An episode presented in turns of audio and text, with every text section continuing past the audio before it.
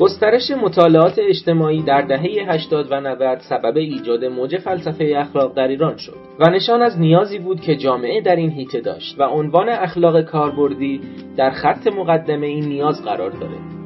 در میان انباشت تعلیف ها و ترجمه های اخلاق نظری دانشنامه اخلاق کاربردی که تاکنون پنج جلد اون منتشر شده با هدف پرداختن به اخلاق کاربردی نوشته شده. مباحث نظری اخلاق کاربردی، اخلاق زیستی، اوقات فراغت و گردشگری، اخلاق حاکمیت و سیاست و اخلاق علم و فرهنگ عناوین پنج جلد از این مجموعه است. دانشنامه اخلاق کاربردی توسط مؤسسه آموزشی و پژوهشی امام خمینی چاپ شده. این اثر زیر نظر دکتر احمد حسین شریفی و با همکاری حدود 20 نفر از پژوهشگران تدوین شده و در سال 1396 به عنوان برترین کتاب در حوزه اسلامی سازی علوم انسانی برگزیده شد.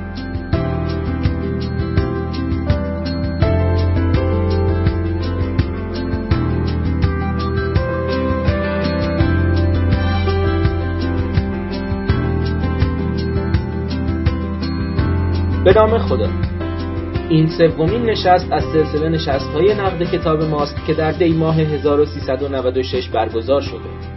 این برنامه در خانه اخلاق پژوهان جوان برگزار میشه و هدف اینه که در هر نشست نقد کتاب یک کتاب که به تازگی در حوزه اخلاق منتشر شده رو معرفی و نقد کنیم در این نشست میزبان حجت الاسلام و المسلمین احمد شریفی معلف کتاب و آقای دکتر مهدی اخوان ناقد کتاب هستند.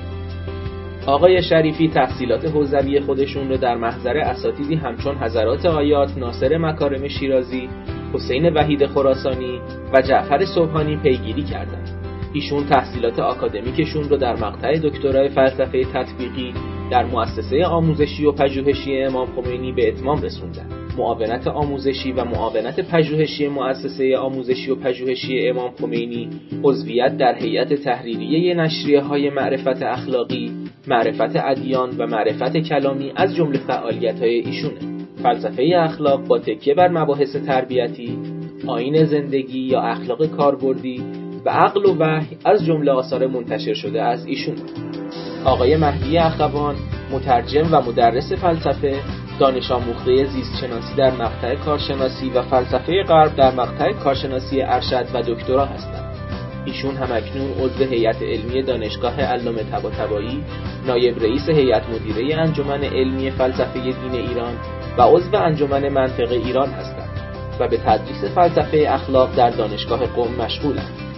ترجمه کتاب های اخلاق سوری و درآمدی بر فلسفه اخلاق معاصر اثر هری گنسلر و همکاری در ترجمه دانشنامه استنفورد از جمله فعالیت های ایشون.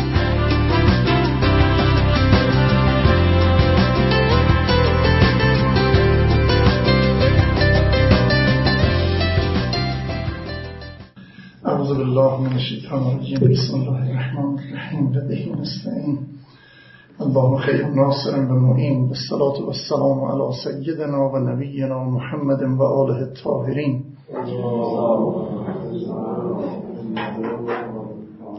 عرض سلام و ادب و احترام دارم خدمت سروران عزیز اسد ارجمند و خدای بزرگ را سپاس گذارم که توفیق عطا فرموده به بهانه این کتاب دانشنامه اخلاق کاربردی در نظر دوستان باشیم.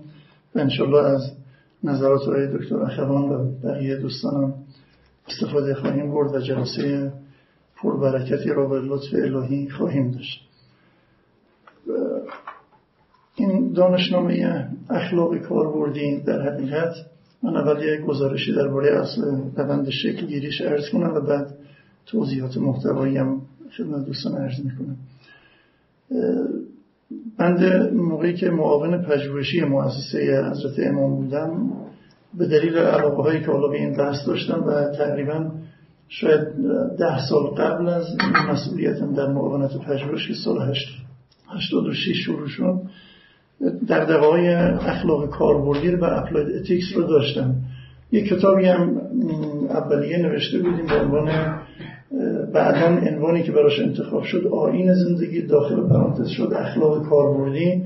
و سال 82 اگر اشتباه نکنم 83 چاپ شد توسط نشر معارف و به عنوان کتاب درسی دانشگاه ها در دو واحد درس اخلاق اسلامی که دانشجوهای رشته مختلف باید بگذرونن یکی از متنهای معرفی شده بود که خب خیلی استقبال از این کتاب شد. تا الان فکر می‌کنم نزدیک دو میلیون و سیصد چهارصد هزار تیراژ برده این تجدید چاپ شده. با اینکه خود بنده چند بارم گفتم این بازنگری بشه ولی خب نشده دیگه. فعلا به همون شکل در حال ادامه حیات هست. ولی خب دقیقه اینو داشتیم. بعد از اینکه البته شاید بازم پنج سال قبل از این گرایشمون به اخلاق کار بردیم در حوزه فلسفه اخلاق و فرا اخلاق در داشتم. ولی بعد به دلایلی تمرکز در حوزه اخلاق کاربردی پیدا کردیم. سال 86 به دلیل این علقه ها و احساس اهمیتی که این حوزه داره ما یک کارگروهی رو در مؤسسه حضرت امام پیشنهاد دادیم هیئت تصویب کرد کارگروه اخلاق کاربردی. و بعد به دلایلی خود بنده شدم مسئول این کارگروه و برای اینکه از هم نپاشه و متلاشی نشه هم محول این یکی دیگر از دوستانمون اساتیدمون حضرت استاد آقای فتحعلی مسئولیت رو بر پیش گرفتن اما به دلایلی ایشان انصراف دادن. عمدهش کسالت ایشان بود و گستردگی کاری که در نظر بود. از این کارگروه به دلیل اینکه خب خیلی دوستانی در حوزه اخلاق کاربردی تخصص نداشتن. یک سال آموزش داده شدن تحت کارورزی اخلاق کاربردی. و حاصل این یک سال آموزش و پژوهش همراه با آموزش شد یک نظامنامه اولویت های اخلاق کاربردی. این نظامنامه 74 یا 75 عنوان موضوع بیشتر و بعضا مسائل اخلاق کاربردی را فهرست کرد. در ده جلد طراحی شد که در موضوع مستقل بودن. که به صورت دانشنامه تدوین بشه. خب کش و فراوانی داشت این کارگروه. نهایت تهش موندم خود بنده تنها بعد از چند سال شدم تک و تنها و دریق من میومد این زحماتی کشیده شده تداوم پیدا نکنه. که مشکلات بودجه ای که بود مشکلات برنامه ریزی این که تدوین این کار داشت.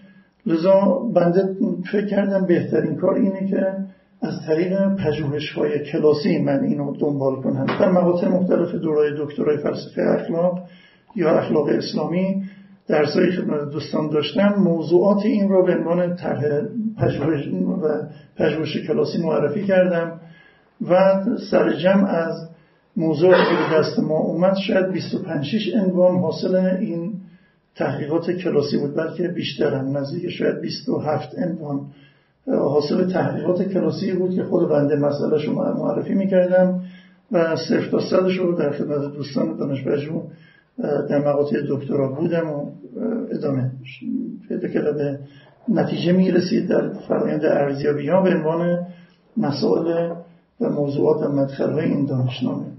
ولی مهمترین بخش این دانشنامه مهمترین تعبیر دیگر دشوارترینش بخش اول دانشنامه بود. که مباحث نظری اخلاق کاربردی اساسا چیستی اخلاق کاربردی هویت این چه رشته چه حوزه مطالعاتی مبانی این رسالتی که بر عهده داره روش شناسی اخلاق کاربردی. اینا حتی در دنیای غرب ما مقاله‌ای در این موضوعات ندیدیم. یک دو مقاله درباره اخلاق کاربردی دیدیم که خب خیلی رضایت بخش نبود اساسا. این را به صورت پایان نامه ها یا عمدتا رساله های دکترا من سه چهار رساله دکترا در موضوعات این سفارش دادیم از دوستان خواهش کردیم انجام دادن یک دو تا موضوع هم در حوزه در رساله پایان نامه ارشد. و سر به هر حال این جلد اولم برخی از مقالات رو این شکلی تونستیم استفراش کنیم و به دست بیاریم. این توضیحی که دادم به این خاطر بود که اون هدف اولیه دانشنامه در ده جلد کاملا هدفمند طراحی شده موضوعات دقیق طراحی شده بود و مرتبط کامل با هم. ولی بعد در فرایند این مشکلات بودجهی و مشکلات اداری و مشکلات نداشتن محقق و بندم یک سر و چندین سودا داشتن و اینها سرجم به این نتیجه به این یه جور ناخداگاه یا بلجبر ما رو به این مسیر انداخت. و حاصل کار شد پنج جلد تا این مرحله. حالا امیدواریم که توفیقی ولی فعلا برنامه‌ای براش نیست. فعلا برای تداومش نه بودجه وجود داره و نه بنده فرصتی دارم. اما توی برنامه های دراز مدتمون هست انشالله توفیقی باشه. در این پنجل طراحی شد که بعضا مراحت احتمالا آقای دکتر اخوانم به این اشاره کنه یکی از نقدهایی که وارد کنن احتمالا این باشه که انسجام موضوعی برخی از مقالات نداره. و این ولی اجمالا عنوان کلیشون رو انتخاب کردیم و در این پنجل در حال سامان پیدا کرد این فرایندی بود که این دانشنامه شکل گرفت. ما البته یک دستورالعمل برای تدوین مقالات نوشتیم نظامنامه موضوعات رو که تدوین کردیم دستورالعمل شکلی محتوایی نوشتیم. حتی امکان سعی کردیم مراعات کنیم اما برخی جا هم اونطوری که می‌خواستیم نشد در این ویرایش اول. امیدواریم در مراحل بعدی خدا حیاتی بده و توفیقی که این کار کامل بشه. این حالا فرایند کار. اما درباره علت دشواری کار و اون هدفی که ما داشتیم هم عرض کنم خدمت دوستان که ما خب دوستان حتما مطلع هستن. ولی اساسا حوزه اخلاق کاربردی یک برداشت روشنی در کشور ما ازش وجود نداره. و نمی‌دونیم هر موضوعی رو بعضا به عنوان اخلاق کاربردی مطرح می‌کنن. کتابایی هم در این موضوع نوشته شده با همین عنوان. بعضا مثلا مثلا اخلاق کاربردی یعنی اخلاقی کاربرد داشته باشه اسمش با خودش دیگه. اخلاقی کاربرد داشته باشه. خب این صد درصد غلطه. اصلا این ربطی به applied ethics نداره. و یا بعضی گفتن اخلاق کاربردی عنوان نوشتن. اصلا اخلاق زندگی تعریف کردن این. خب اینم به نظر من فقط با عنوان که دیدن و به محتوا و به تعریف به مفاهیم نیست. تعریف به معلفه های واقعی نیست. در دنیای قبلم اشاره کردم. یک دو مقاله بیشتر در جستجوهای زیادی هم که واقعا داشتیم کتابایی که در اختیار بود سایت ها و مراجع که منابعی که در اختیار بود یک دو مقاله بیشتر ندیدیم. اونها هم اساسا رضایت بخش برای ما نبود. پس یه بحث جدیدیه. در حقیقت یه بحث جدید. بنده تعریفی که در تحقیقات خودم و بالاخره با تعملاتی بهش رسیدیم و سعی کردیم در این دانشنامه بر همون اساس جلو بریم اخلاقی کاربردی را اینگونه تعریف کردیم که تحقق کاربست مبانی و معیارهای ارزش داوری اخلاقی در حوزه موضوعات یا مسائل ناظر به صفات یا رفتارهای اختیاری انسان. این تعریفی که از اخلاق کاربردی ما به دست آوردیم. و فکر می‌کنیم این درسته و مطابق با واقع است و مطابق با اینی که مقالاتی که اندیشمندان در دنیا این دهه‌های اخیر در موضوع applied ethics نوشتن اینطوری چیزی تو ذهنشون هست. یعنی تعریف واقع بینانه خواستیم بکنیم در حقیقت نه تعریف من درآوردی و جعلی. واقعا کتاب ها و رساله ها و مقالاتی که در با موضوعات اخلاق کاربردی بویژه. اتیکس اخلاق زیستی که نوشته شده این تو ذهنشون هست و عمل کردن. مبانی ارزش داوری اونی که در فرا اخلاق به نتیجه می‌رسن در بارش. و معیارهای ارزش داوری اونی که تکلیفش در اخلاق هنجاری مشخص میشه. کاربست اینها در حوزه یا مسئله خاص از مسائل صفات و رفتارهای اختیاری انسان یعنی حوزه مسائل اخلاقی. می‌خوایم اگر من واقع گرا شدم و اگر من مثلا لذتگرا شدم واقع گرا در فرا اخلاق در مبانی و لذتگرا در اخلاق هنجاری این دو مبنا رو به عنوان مثال پذیرفتن معضلات و تزاهمات اخلاقی رو چطور حل می‌کنن؟ و البته اخلاق کاربردی گرایش بیشتر به حل معضلات داره و تزاهمات اخلاقی و همچنین مسائل نوپدید. مسائل قدیمی و تاریخ گذشته را خیلی دغدغه نداره. مسائل نوپدید مثلا در حوزه محیط زیست در حوزه شبیه سازی در حوزه سخت جنین در حوزه موضوعات ارتباطات انسانی و مثل هوموسکشوالیتی تنفروشی و امثال اینها این موضوعات جدید را محور بحث قرار میدن که با توجه به مبانی و معیارها راه حل چیه.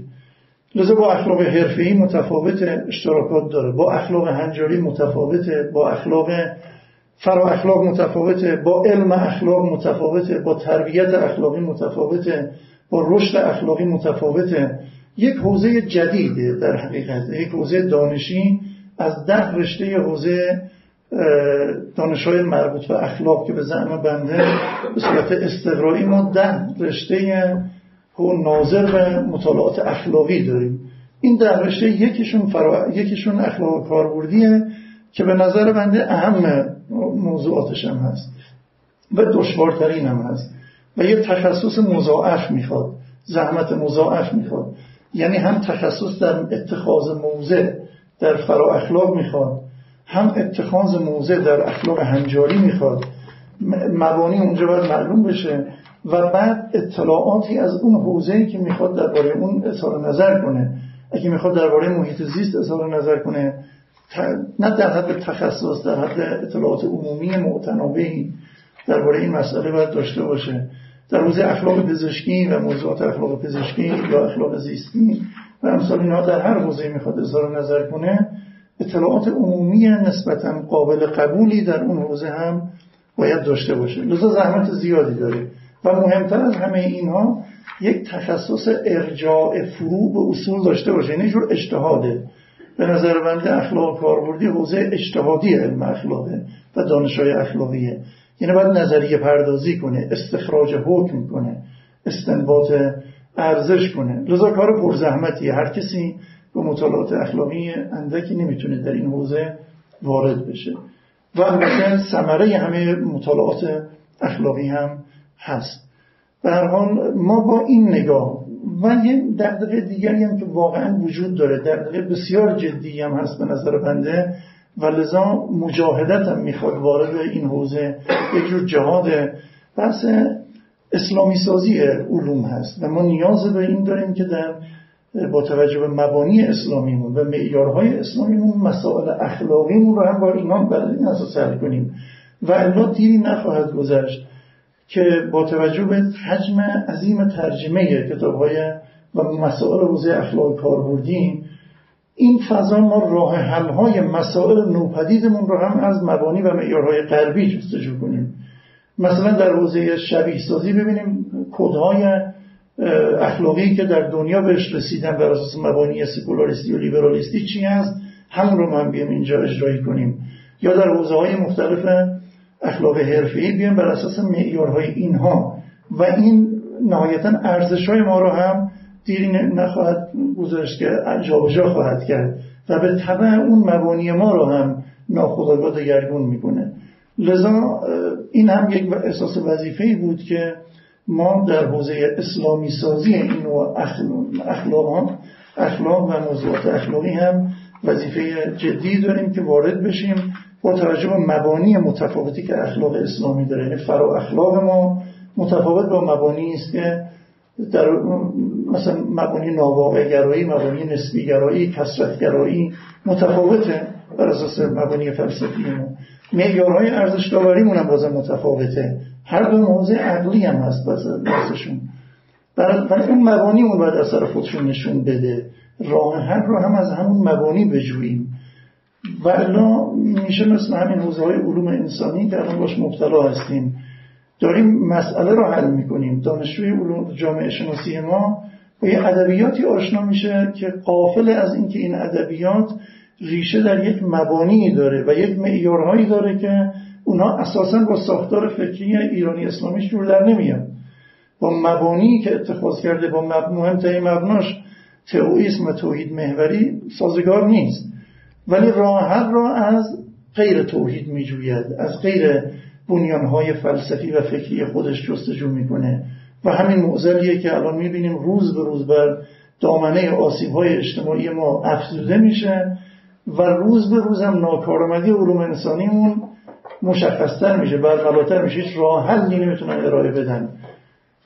به دلیل اینکه اساسا بر اساس مبانی فکری ما نیست بر اساس اونی که ما آسیب می‌دونیم ما بحران خانواده را آسیب می‌دونیم ازدواج نمی‌دونم سفید و فلان و فلان و اینا رو آسیب می‌دونیم. این اساسا آسیب نمی‌دونه.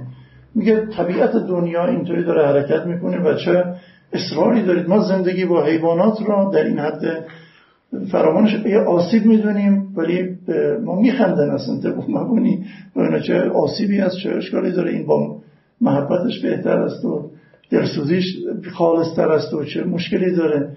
خب بعد طبقه مبانی و طبقه معیارهای اساسا مشکل نداره. ولی ما می‌دونیم که اعتقاد ما مبانی ما با این سازگار نیست.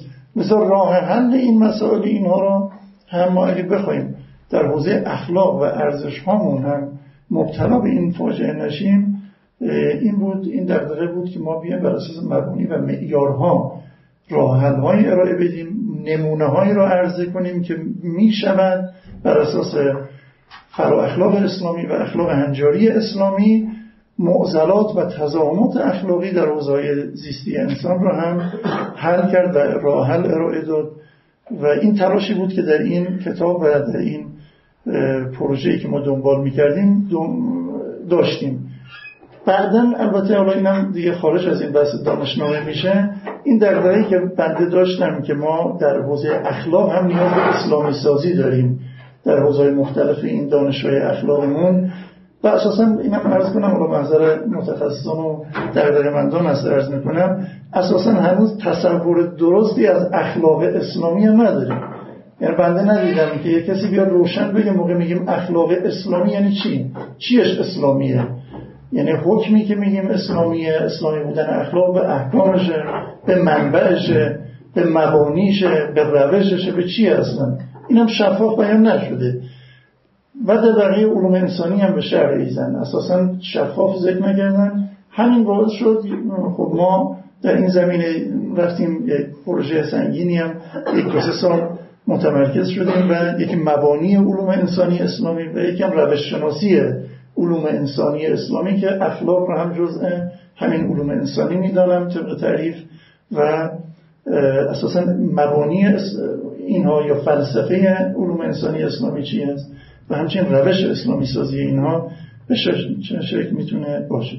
این به هم کنم البته این دانشنامه سال 86 که شروع شد تقریبا سال 94 دیگه کامل پایان پذیرفته بود.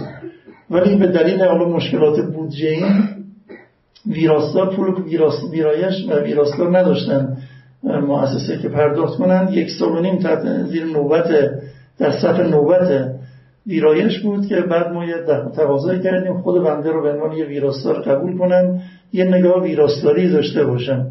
و نهایتا قبول کردن که بعد این حد بنده بدون اخذ وجهی برای این کار برای اینکه کار معطل مونده بود. خیلی معطل داشت. از زمان برخی از موضوعاتش میگذشت. لذا پیشا پیش یکی دیگر از اشکالات های دکتر اخوان رو رفت کردم که این اشکالات ویرایشی داره. چند دلیل داشته که اینکه بنده ویراستار نیستم خب واقعا. ولی کمابیش خوب اطلاع دارم از شگرت های ویرایشی. و یه کمی که چون اونس گرفته بودم کرارن با این متن طبیعتا برخی از اقلات از چشمم میافتاد و دیده نمی‌شد. بعدا که حالا مراجعه کردم بعد از چاپش یعنی اقلات حالا خیلی اندکن البته واضحی داره که تعجبم می‌کردم. اما این یکی از دلالش ناشیگری بنده و عدم تخصصم به یکی هم اون این مسائل من خیلی پرحرفی کردم بیشتر دوست دارم گوش باشم و و شنوایی برای نردها و اصلاحات و نکات تکمیلی که دکتر اخوان میفرمون و بعد انشاءالله دوستان. السلام علیکم و رحمت الله و برکاته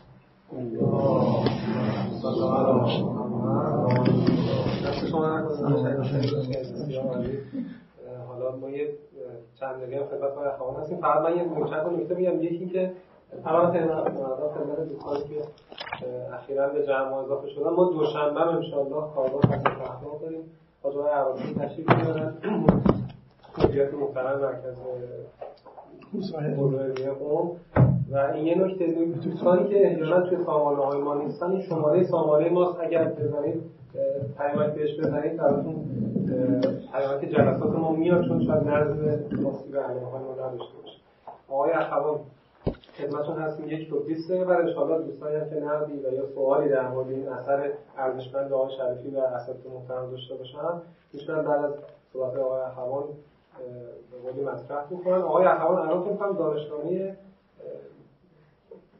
استنفورد مشهور جهان چاپه درسته؟ در مورد اون توضیح خب، اگه لازم البته. نه می‌خواستم بگم که من به لحاظ آره. حجمی یک 25 اون کار رو مشارکت کردم. یعنی از سجل. اثر خود. نه اون که در واقع دکتر اولیا و دبیرش رو عهده دارن و منم چهار چهار تا از مدخلا رو که از اون سجل بشه یک 25 مشارکت کردم و دیگه ادامه پیدا نمی‌کنه بیش از چند. آقای اخوان هیئت علمی دانشگاه علامه هستن استادی خوب ما تو دانشگاه تو بحث خدمتشون هست بسم الله الرحمن الرحیم. ابتدا سلام می‌کنم خدمت خانم ها و آقایان حاضر و قبل از اون آقای دکتر شریفی. تشکر می‌کنم از کار و زحمت بسیار گسترده و همچنین با پشتوانه علمی خیلی بالا که یه مقداری شاید تو فضای نشر این کتاب و این مجموعه هنوز در واقع بین اساتید هم ناشناخته است و بعضی از دوستان خیلی کتابشناس ما وقتی صحبت این کتاب میشه هنوز از حالا یا اشکال از ناشره یا پخش به حال خیلی اینو ازش اطلاع ندارن. به نظرم باید مجامع بیشتری با حضور من دوست داشتم قالب و شکل این جلسه هم یه مقداری در واقع پررنگتر باشه با حضور هم منتقدای بیشتری هم در واقع نویسندگان این مجموعه که حالا تعدادشون رو من نمی‌دونم چند تاست ولی من شمردم مجموعه این. چون من فکر می‌کنم آقای دکتر یک معرفی از محتوای این پنج جلد انجام بدن. من این در واقع کار رو به عهده می‌گیرم که دوستانی که الان حاضر شدن احتمالا اکثرا از اینکه عناوین در واقع مقالات این مجموعه های مختلف چی هست شاید اطلاع نداشته باشن. این مجموعه کامل که من شمردم اگه اشتباه نکنم شامل چهل تا مقاله است. جلد اولش هفت تا مقاله جلد دومش ده تا مقاله جلد سومش هفت تا جلد چهارمش نه تا مقاله و جلد پنجمش هفت مقاله. من با سرعت عناوین مقالات رو می‌خونم چون شاید یه سری بحثایی که دارم دوستان تو ذهنشون هی بخوان ارجاعش پیدا کنن به کدوم جلد و به کدوم در واقع مباحث هست. جلد اول که عنوان مباحث نظری رو سابتایتل داره در واقع پیشفرز دبیر مجموعه که آقای دکتر شریفی هستن این بوده که بحثای نظری ناظر به اخلاق کاربردی رو ابتدا بحث کنن بعد وارد خود اخلاق کاربردی بشن. فصل اولش یا مقاله اولش که عنوان فصل اول داره جایگاه اخلاق کاربردی در هندسه دانشهای اخلاقی هست. فصل دوم نقش فرا اخلاق در اخلاق کاربردی هست. فصل سوم نقش اخلاق کاربردی در توجه به فلسفه اخلاق. فصل چهارم راهکارهای حل تزاهمات اخلاقی از نگاه اندیشمندان اسلامی است. فصل پنجم نقش قاعده زرین در تصمیمگیری اخلاقی. فصل ششم نقش جنسیت در داوری های اخلاقی بر اساس اندیشه اسلامی. فصل هفتم بررسی نقش عرف در تشخیص وظایف اخلاقی جلد دوم که عنوان فرعیش هست اخلاق زیستی که عنوان مشخصی هست. فصل اول که خود ایشون ظاهرا نوشتن چیستی اخلاق زیستی است فصل دوم معیار انسانیت و نقشان در اخلاق زیستی. فصل سوم اخلاق ژنتیک و مهندسی ژنتیک انسانی. فصل چهارم بررسی پیامدهای اخلاقی مهندسی ژنتیک. از منظر اخلاق اسلامی فصل پنجم شبیه سازی انسانی و اخلاق. فصل ششم سخت جنین از منظر اخلاق اسلامی. فصل هفتم بررسی قتل ترحمی ارادی از منظر اخلاق اسلامی. فصل هشتم بر برخورد کالاگونه با اعضای بدن اخلاقی یا غیر اخلاقی. فصل نهم بررسی اخلاقی برداشت و عضو پیوندی از بیمار مرگ مغزی. و فصل دهم بررسی اخلاقی حکم اعدام با توجه به حق حیات. جلد سوم که عنوان فرعیش اخلاق فراغت و گردشگری هست. مقالاتش به این صورت شروع میشه. فصل اول اخلاق عبادت فصل دوم اخلاق فراغت فصل سوم اخلاق باشید اوقات فراغت از نگاه اخلاق اسلامی فصل چهارم اخلاق شادی و نشاط فصل پنجم اخلاق گردشگری با تکیه بر آموزهای اسلام فصل ششم مقایسه تطبیقی زیارت و گردشگری فصل هفتم نظریه اخلاق زیست محیطی اسلام و جلد بعد یعنی جلد چهارم عنوان فرعی اخلاق حاکمیت و سیاست داره که فصل اولش رابطه اخلاق و سیاست است فصل دومش اخلاق در سازمان فصل سوم اخلاق در مدیریت و سازمان فصل چهارم نقد مبانی انسان شناختی اخلاق لیبرال فصل پنجم تضاهم آزادی و عدالت لیبرالیسم و اسلام فصل ششم اخلاق و اقتصاد فصل هفتم اخلاق جنگ و صلح فصل هشتم اصول اخلاق حاکم بر رابطه فرمانده و سرباز و فصل نهم اخلاق انتخابات. آخرین جلد که عنوان فرعیش اخلاق علم و فرهنگ هست فصل اولش با اخلاق پژوهش شروع میشه و فصل دوم اخلاق نقد فصل سوم اخلاق مناظره فصل چهارم اخلاق رسانه فصل پنجم اخلاق روزنامه نگاری فصل ششم قواعد اخلاقی حاکم بر روابط خانوادگی از نگاه اسلام اخلاق و فصل هفتم اخلاق همسایگی که آخرین فصل این مجموعه است. من در واقع معرفی فکر می‌کنم لازم دوستان با یه مجموعه خیلی وسیع در واقع آشنا روبرو شدن بهتر بدونن در واقع سیر نوشتن و چینش در واقع این مجموعه چگونه است. خب من تمام نکاتی که میگم نه در واقع قصد تعریف بیجا دارم. اگه تعریفی و توصیف مثبتی کردم و نه قصد تخریب به خاطر این زحمت زیاد دارم. واقعش اینه که زحمت زیادی که شده شده هر نکته ای که میگم آن چیزی است که به ذهنم می‌رسه مثبت یا منفی و دوست دارم در واقع اگر آقای دکتر هم نکته در پاسخ دارن و دوستان رو مشارکت کنن. برای هم این که این مجموعه اگه خواست چاپ مجدد بشه در واقع کمکی شده باشه. همین که اگه بخواد ادامه پیدا کنه که امیدوارم اتفاق بیفته یک مجموعه کاملتری صورت بگیره. و هم که اگه کارهای مشابهی که به شدت تو فارسی ما نیاز داریم خواست انجام بشه در واقع به زعم حقیر چه نکاتی اگه درش رعایت بشه بهتر دوستانی که اینجا حاضرن اکثرا درگیر مباحث فلسفه اخلاق و اخلاق پژوهی هستن می‌دونن که یه اقبال شدید اجتماعی تو دهه 80 و دهه 90 صورت گرفته به سمت اخلاق. همیشه من به دوستان میگم دهه 70 و اواخر دهه 60 اگه موج فلسفه دین تو ایران خیلی ایجاد شد و اقبالی شد به فضای فلسفه دین تو دهه 80 و 90 به نظرم این موج سرایت کرد به سمت فلسفه اخلاق. بیشتر به جهت مطالبات اجتماعی بود که وجود داشت. حتی به گونه که ما الان تو عرصه سینما هم سینمامون حتی موضوعات اخلاقی رو تو جهان داره مطرح می‌کنه. حالا این یا از در واقع یه خلاییه که در جامعه ما وجود داره یا نیازی هست که به به شدت هم تو بخش نظری هم تو بخش عملی وجود داره. خصوصا این داستان اخلاق کاربردی با همه ابهامی که حالا این عنوان داره در موردش صحبت می‌کنیم شاید اون خط مقدم این بحثای در واقع اجتماعی که ما نیاز داریم. یعنی شما هر چه آدم بحث این تئوریک توی فضای دانشگاه بکنید نهایت توی جامعه از شما یه نسخه خیلی کوچیک و کپسولی و در عین حال مدلل و مستدل در واقع می‌خوام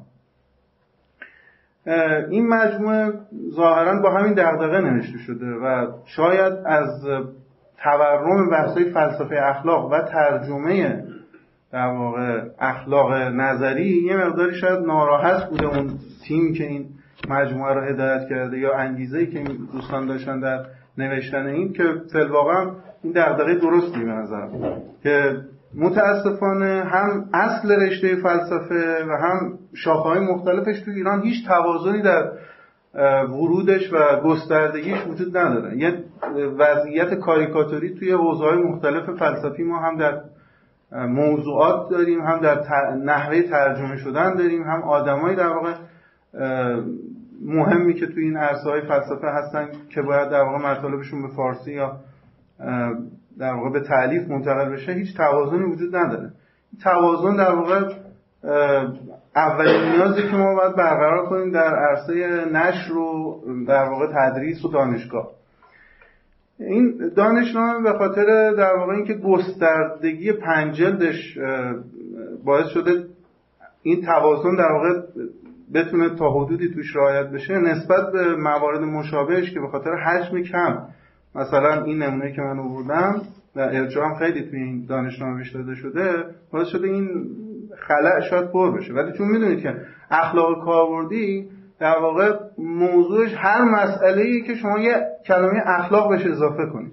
مثل داستان فقه. حالا فقه در زمان قدیمش می‌گفتن 52 بابه و این دو باب قطعا تو دنیای مدرن با تمام موضوعات جدیدی که پیش میاد شاید به 500 یا 5000 باب بتونه تقسیم بشه که هیچ فقیه هنوز به وجود نمیده که اینا رو تولید کنه. یعنی ما یک فقه یک میراث فقهی داریم.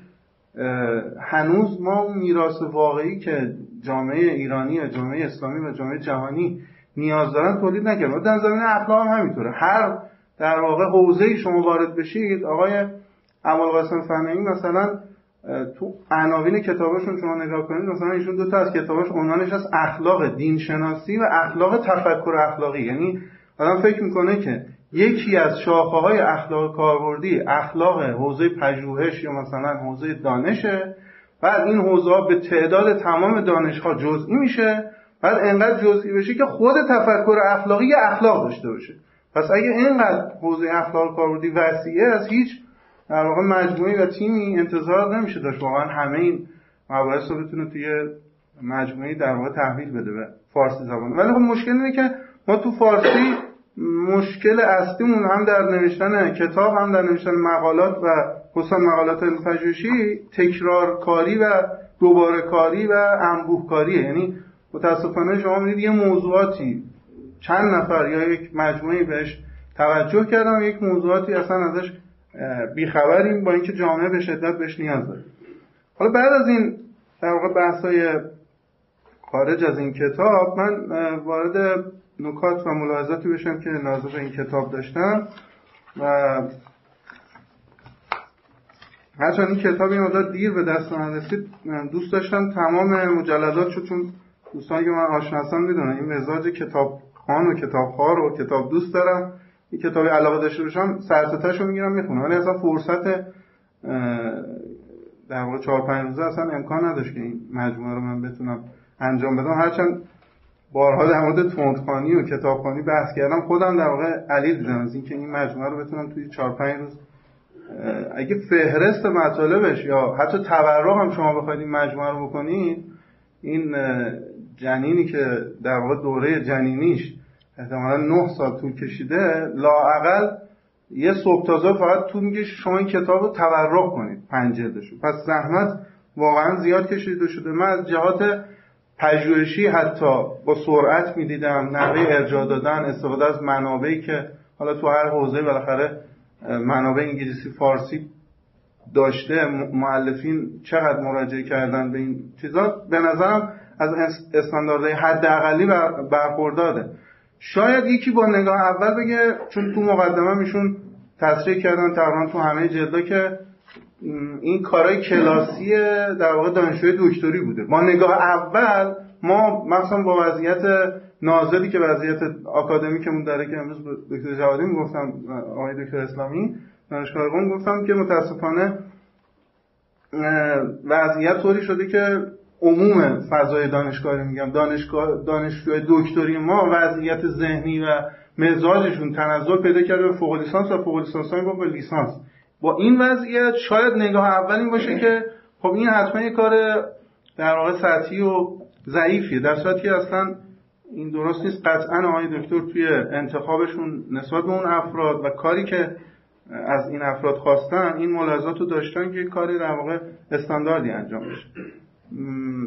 و شاید از خیلی مجموعه که به اساتید مشهور که به قول عربا میگن رو به شهرت لا اصل ها یه مجموعه مثلا دیدید احتمالا. تو فارسی سفارش میدن فلان استاد مشهوره به این کاره. پس حتما این الان کاری که بهش سفارش میدیم یه کاری درجه کی میشه. در که با بعض از کارهای دانشجوهای به اصطلاح خوب مقایسه می‌کنیم ببینیم کار ضعیفتری یعنی خیلی نمیشه به نحو پیشینی در این باب قضاوت کرد. واقعا باید به مقال توجه کرد و ببینیم که مقالات استانداردهای پژوهشی رو دارن یا از این جهت این چهل تا مقاله به شدت در معرض فراز و فروده. یعنی مقالاتی هست به نظرم خیلی مقالات خوبیه. در حدی که اگه به انگلیسی ترجمه بشه می‌تونه با مقالات خارجی رقابت کنه. مقالاتی هست که واقعا استانداردهای لازم رو نداره. یعنی یه خواننده که مثلا از اون موضوع خبر داره اگه مقاله رو بخونه اون چنان که باید اشباع و ارضا نمیشه.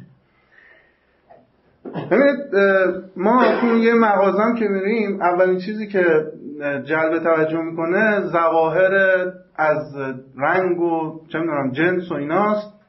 الا اینکه حالا از قیمت و اینا سراغ میگه وقتی ما سراغ یک کتاب میریم از طرح جلدش بگیرید شما تا عنوانش تا تیترهایی که برای در داخل کتاب استفاده شده تا در واقع سبک نوشتاری کتاب برامون اهمیت داره. اینو فوری هم تو ذهنمون اگه یه مقدار تو اون کتاب فروشی یا کتابخونه وقت داشته باشیم فوری مقایسه می‌کنیم با موارد مشابهش. به این جهت من اولین کاری که تو ذهنم کردم و امکان این کارم بود چون وجود داشت در واقع یک موارد مشابهی مقایسه کردم البته تا حدی که اطلاع داشتم چون دوستان می‌دونن یکی از علاقه من کتاب شناسی و در واقع دیست تهیه کردن از کتابایی که تو حوزه اخلاق یا حوزه مشابهی که کار می‌کنم احساس کردم توی فارسی ما چند تا مشابه این عنوان هم دانشنامه داریم هم با عنوان اخلاق کاربردی و تو انگلیسی.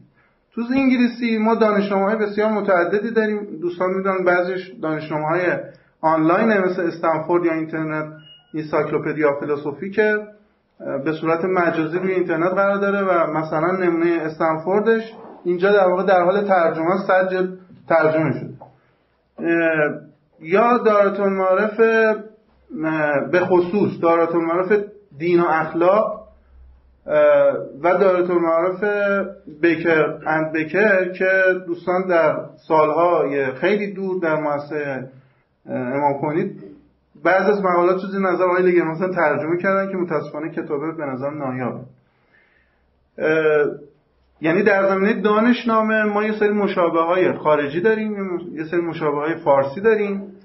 یه نمونه خیلی پرخواننده و البته اصل فارسی و انگلیسیش قدیمی تر ولی این ورژنی که اینجا الان می‌بینید هم انگلیسیش در واقع 2006 به نظرم ادیت جدید شد به یه عالم مقاله بهش اضافه شد. هم ترجمه انگلیسی ترجمه فارسیش هم آقای رحمتی این 68 مقاله رو به زبان فارسی دوباره edit کردن. اخیرا هم تلفنی با هم صحبت کردیم و یه سری در واقع معادلایی که به نظر رسید معادلای بهتری می‌شد گذاشت. ایشون گفت چون من می‌خوام edit کنم اگه نظری داری بده به نظرم یه نسخه جدیدتری هم غریب. از این دانشنامه بیرون میاد. یعنی عنوان دانشنامه فلسفه اخلاق یکی. این نمونه رو ما تو فارسی داریم یکی هم نمونه‌ای که مؤسسه امام در واقع از مجموعه دانشنامه مفصل بکرند بکر بخشی از مقالات رو ترجمه کرد. به اضافه بخشی حالا من چون مجموعه دم دستم نبود از صد استنفوردی که ترجمه شده به فارسی شاید حدود مثلا یک سومش یا یک چهارمش تقریبا حوزه فلسفه اخلاق.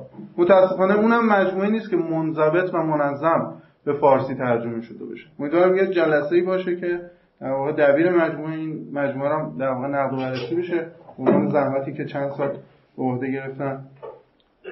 در مورد عنوان اخلاق کاربردی هم تو فارسی ابهامی وجود داره. هم توی در واقع کتاب های ابهامی وجود داره هم در زبان حتی فنی دوستان و اساتیدی که فلسفه اخلاق می‌خونن و فوری بهشون میگن که یکی از شاخه‌های فلسفه اخلاق یکی از فلسفه اخلاق اخلاق کاربردیه. یعنی ابهام وجود داره که تکلیف هنوز فارسی زبان ها با واژه applied ethics و practical ethics مشخص نیست. ولی تو فضای فلسفی ما مشابه هایی که داریم معروف شاید همین چیزی باشه که کتاب مجموعه پنجدی هم بهش خیلی ارجاع داده و دفتر تبلیغات چاپ کرده با عنوان اخلاق کاربردی چالش ها و کاوش های نوین در اخلاق عملی یه نمونه دیدم خانم خزایی با خانم مدنی کار کردن. من نداشتم ولی دیدم توی ارجاعاتم بود. و موارد مشابه دیگه که آقای دکتر بهتر اولین کاری که ظاهرا می‌شد کرد من به تفصیل نرسیدم و به جزئیات مقایسه کنم. مقایسه هم این عنوان دانشنامه بود با دانشنامه های مشابه هم عنوان اخلاق کاربردی بود با موارد دیگه از جهات مختلف. هم از جهات تفصیل مقالات ساختار مقالات موضوعاتی که انتخاب شده قلم مقالات. اینکه این مجموعه اصلا ترجمه است اینا تعلیف آیا رجحانی وجود داره؟ ما این در واقع فضا رو تو فارسی به عنوان تعلیف استفاده شدن روی کردی که این کتاب آقای دکتر تصریح کردن. روی کرده در واقع دینی یا اسلامی بوده به موضوعات. استفاده شده تعمد بوده که این اتفاق درش بیفته. در مورد همه اینا میشه مقایسه مفصلی کرد که جا شاید اینجا نباشه. من فقط در واقع به تیترهای این داستان اشاره کردم که دوستان خودشون مفصلا وقتی مطالعه کنن این متوجه میشن. در مورد هر پایان‌نامه و هر مقاله و هر کتابی اولین چیزی که آدم چشمشو می‌گیره عنوان کتابه. من اولین چیزی که مثلا جلد اول چون جدا برام دوستان فرستادن دیدم که عنوان دانشنامه به کار رفته. بعد بلا فاصله تصورم این بود که خب جلد اول تموم شده فعلا و جلدهای بعدی هنوز چاپ نشده. دوستان گفتن ادامه داره و چاپ هم شده. اولین چیزی که من سوال بود برام و توی مطلع این مجموعه جوابشو در واقع نگرفتم هرچند لازم مضمونی این مجموعه نشون میده این نکته رو ولی به هر حال باید یه جایی این اتفاق میافتاد.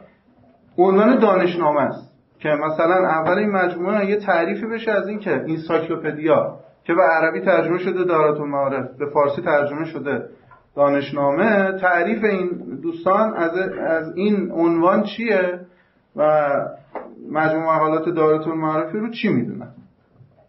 که الان هم دو می‌تونن در واقع در مورد این صحبت بعد میریم سراغ عنوان بعدیش که اخلاق کاربردیه. اتفاقا یکی از ضعیفترین مقالاتی که این مجموعه داره و متاسفانه چون اولین مقالم هست خیلی آدم از مجموعه شاید زده بکنه. نسبت به چیزهای دیگه که بعد من میخوندم خیلی قوی تر از این مقاله بودن. در مورد همین توضیح داده که جایگاه اخلاق کاربردی در هندسه دانشهای اخلاقی چیه؟ و هم محتواش در واقع برحال لاقل به مزاج من خوش نیومد. هم به لحاظ ساختار و حرفایی که توی مقاله زدن بیشتر از اینکه روشن کنه حوزه اخلاق کاربردی رو به نظر من پریشان و تاریک کرده. حالا با توضیحاتی که بعد میدم. در مورد اخلاق کاربردی بعد مفصل صحبت کنیم که اون تعریفی هم که آقای دکتر اینجا ارائه کردن ببینیم که اصلا اینجا واقع منطبق هستیم. به نظرم حالا اینا در واقع نکاتی سوریه شاید خیلی هم اهمیت نداشته باشه ولی خب بعد نمود مثلا ببینید اینجا نوشته شده دانشنامه اخلاق کاربردی بعد آقای دکتر اسمشون اومده و همکاران. این تکلیف این عنوان نویس... به ظاهر این در واقع نگاه کنیم ظاهرش حکم می‌کنه که ایشون نویسندن و نویسنده های دیگه هم داره که این اتفاق واقعا افتاده. یعنی مجموعه شاید بشه گفت بیشترین نویسنده بیشترین مقالات خود ایشون نوشتن. الان نمی‌دونم تعدادش چند هست نسبت به مجموعه مثلا بشه یک شیشمش از چهل تا مقاله مثلا یک شیشمشون از جهت چیز اشکال به این وارد نیست. ولی با توجه که اصل این داستان رو خود ایشون از اول هدایت کردن مثلا خودشون هم دخالت کردن در ترجمه در تعریف بخش از مقالات باز می‌تونن در واقع حالا پاسخی اگه هست نکته هست بفهمن. می‌تونستن عنوان مثلا ویراسته حتی از این قسمتش خیلی خوشم آمد که بعضی از کتاب من می‌بینم فوری عنوان دکتر حجت الاسلام و امثال هم به کار میره ایشون بدون هیچ لقب اینجا. و یه چیزی هم که ارسان خیلی در میاد اینه که نویسنده فیلسوف بسیار بزرگیه. بعد مترجم یه آدم خیلی معمولیه. شاید حالا سوادش هم متوسط به پایین باشه و خب زحمت ترجمهش رو کشته زیرش می‌رسه دکتر فلان این که دوستان خیلی احتمالا دیدن متاسفانه تو فارسی نمی‌دونم چرا. بعضی رعایت نمی‌کنن. ولی خب از این جهتش شاید جنبه مثبتش باشه ولی به نظر می‌رسه کاری که ایشون انجام دادن اگه اینجا معرفی می‌شد ویراسته دبیر مجموعه یا مثلا تحت نظر و بعد نکته بعدی معلفات توی صفحه عنوان هر فصلی معرفی شدن. اونم به صورت عمودی اینجا. ولی کاش این معرفیه توی فهرست کتاب اتفاق میافتاد. و من مثلا به عنوان خواننده وقتی داشتم تقرر می‌کردم می‌دونستم که این مقاله رو فلانی نوشته. کاری که توی مثلا این مجموعه شما می‌بینید دیگه. این مجموعه یکی از نکاتی که داره تمام نویسنده هاش مترجم که واحده. تمام نویسنده هاش مشخصه کیان به اضافه اینکه این نکته که تو کتاب رعایت می‌شد خوب بود این بود که فهرست اجمالی و تفصیلی جدا می‌شد کما اینکه این کتاب این کار کرده. فهرست اجمالی رو اول برده فهرست تفصیلی که اونم خیلی مهمه برده آخر. این هم به نظر یه نکته سوری بود که شاید مثلا توش رعایت می‌شد بعد نبود در ساختار این مجموعه خیلی صحبت میشه کرد. یه تقسیم کلی که این مجموعه داره اینه که یه جلد به نظر می‌رسه خود عنوانش هم نشون میده. مقالات تئوری که در باب اخلاق کاربردی چهار جلد مقالات انضمامی که خود اخلاق کاربردی که واقعا هر دوش هم به نظر نیاز بوده. ولی من صحبتم سر ساختار اینه که وقتی مقایسه می‌کنم با مثل این کتابی یا با مثل مقاله اخلاق کاربردی این دانشنامه نکاتی که به ذهنم می‌رسه این بود که بعد نمود مقالاتی تو اینجا میومد و مقالاتی نمیومد تو بحثمون نظریش. مثل مقاله جای این عنوان و جای این در واقع تیتر خالی بود که یک مقاله مفصلی در مورد ماهیت و تاریخ اخلاق کاربردی اینجا نوشته می‌شد و مفصلا به خصوص در اون مقاله مفروض توضیح داده می‌شد که رابطه اخلاق با سایر ببخشید اخلاق کاربردی با سایر حوزه اخلاق پژوهی چیه؟ با دقت بیشتری از اون مقاله که اینجا اومده. به اضافه اینکه برای مخاطبی که احتمالاً علوم اسلامی فقه و اصول و اینا خونده و می‌خونه یه توضیح خیلی خوبی داده می‌شد در باب رابطه اخلاق کاربردی با دو تا حوزه فقه و حقوق. جاش به شدت تو فارسی خالیه. یکی از مسائلی که ما مزبزبیم و هنوز تکلیفمون رو روشن نکردیم خصوصا تو حوزه علمی جای خودشو باز نکرده اینه که راب... تو یادم همین چند روز پیش توی تلویزیون همین آقای انشالله رحمتی توی برنامه ای داشتن بحث می‌کردن. یه دفعه وسط صحبتشون گفتن اخلاق کاربردی تو جامعه ما خیلی نیازه و اخلاق کاربردی توی جهان قبل مشابه هم فقهیه که ما داریم. خب این یعنی یه پیش زمینه تو ذهن بعض از افراد هست که این همونه یا این با اون رابطه داره. خب یه جای بالاخره تو این بحثای نظری کاش توضیح داده می‌شد که. چون در عملم مثلا مخصوصا این کتاب این مجموعه که هی میره سراغ اسلام و روایات و در واقع قواعد حتی فقهی بیا اون بخش نظریش مشخص نکرده تکلیف خودشو که اسلام به ما هو فقه چیه؟ اسلام به ما هو مثلا اخلاق چیه؟ یا اسلام به ما هو مثلا متون مقدس چیه؟ اسلام به ما هو متفکران اسلامی چیه؟ یه جایی اینم بعدا می‌خواستم اشکال بکنم همینجا میگم. تکلیف کل مجموعه در مورد اسلام هم خیلی روشن نیست یا پریشانه. یعنی اینکه وقتی میگه رو کرده اسلامی یا بر اساس اخلاق اسلامی اسلام خیلی حتی بعضی از مقالات خودشون به انفکاک اومدن این توضیح رو دادن در مورد اینکه اخلاق چیه اخلاق اسلامی چیه. ولی کل مجموعه رویکردش مشخص نیست. اینکه آقای دکتر اصرار دارن که اسلامی سازی و در واقع بومی سازی یکی از های مجموعه بوده که به نظر دغدغه محترمی هم هست. چون بالاخره جامعه ما یک جامعه اسلامیه بخوایم یا نخوایم. این روشن فکرای ما چه خوششون بیاد چه نیاد این جامعه یک بگیراند اسلامی داره. مثلا من کاری به این ندارم که مثلا از بالا حکومت بخواد اسلامی سازی بکنه یا نکنه. من میگم خود مردم مسلمونن. این جامعه الان حکومت چون تغییر بکنه مردم مسلمونن. علوم غربی و غیر دینی تکلیفشون رو با این مسلمان باید روشن کنن به این معنا این روی کرده خیلی محترمه. ولی در صورت که تکلیفش رو با هم اسلام هم فقه اسلامی که بالاخره فقهای ما مثلا شاید این بحثا رو نسبت بهش موضعی نداشته باشن یا موضع منفی داشته باشن. حالا در مورد اون داستان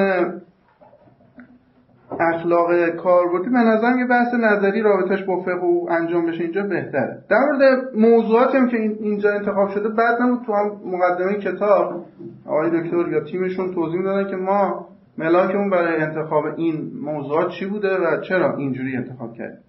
بعد تو ساختار کتاب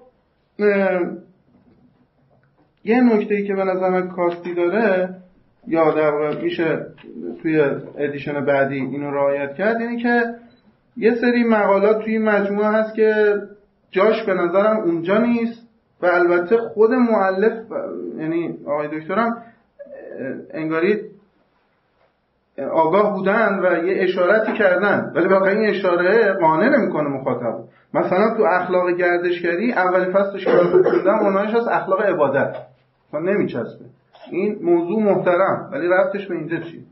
شما می‌تونستی مثلا بگی که ما در اخلاق هنجاری یکی از بحثامون اگه نظریه امر الهی رو بپذیریم اینه که ما در قبال خداوند یک وظایفی داریم. بعد یکی از اون وظایف عبادته. و بعد مثلا وارد اخلاق کاربردی در حوزه عبادت میشه. و این اصلا ربطش به اخلاق گردشگری و عبادت خیلی مشخص نیست. یا مثلا تو همون جلد آخر جلد اومده بحث اعدام و از نظر اخلاق زیستی. البته با توجه که حق حیات اونجا مفهوم اصلی شاید یه جور بشه درستش کرد. ولی بالاخره خیلی جای اون مقاله به نظرم تو اون مجموعه نیست. یا مثلا تو همون مقاله تو مقاله. گردشگری بحث اعدام ببخشید تو اخلاق زیستی اومده اصلاح می‌کنم. تو حالا اشکال سوری اون مقاله رو بگم خیلی عجیب غریبه. همون مقاله اعدام یک دونه ارجاع انگلیسی نداره. با توجه که یکی از جذاب جنجالی ترین بحث های اخلاق کاربردی مخصوصا در جامعه ما و جامعه جهانی اخلاق ناظر به اعدامه. این اصلا سراغ اونا نرفته و این یکی از شاید مقالات از جهت ارجاع ضعیف باشه. حالا یه مقدار در مورد قبل اینکه ادامه بدم بحث ساختارو یه سرین بحث دارم در مورد خود مفهوم اخلاق کاربردی و حوزه اخلاق پژوهی. اینو بگم بعد شاید کمک کنه توی نکات بعدی که در مورد رابطه در واقع ساختار این مجموعه میشه صحبتی بعد اخلاق کاربردی به نظر اون توصیفات که تو مقاله اول از اخلاق شده و جایگاه اخلاق کاربردی به نظر من توصیفات نادقیقیه. هرچند شاید عنوان جالبی داشته باشه.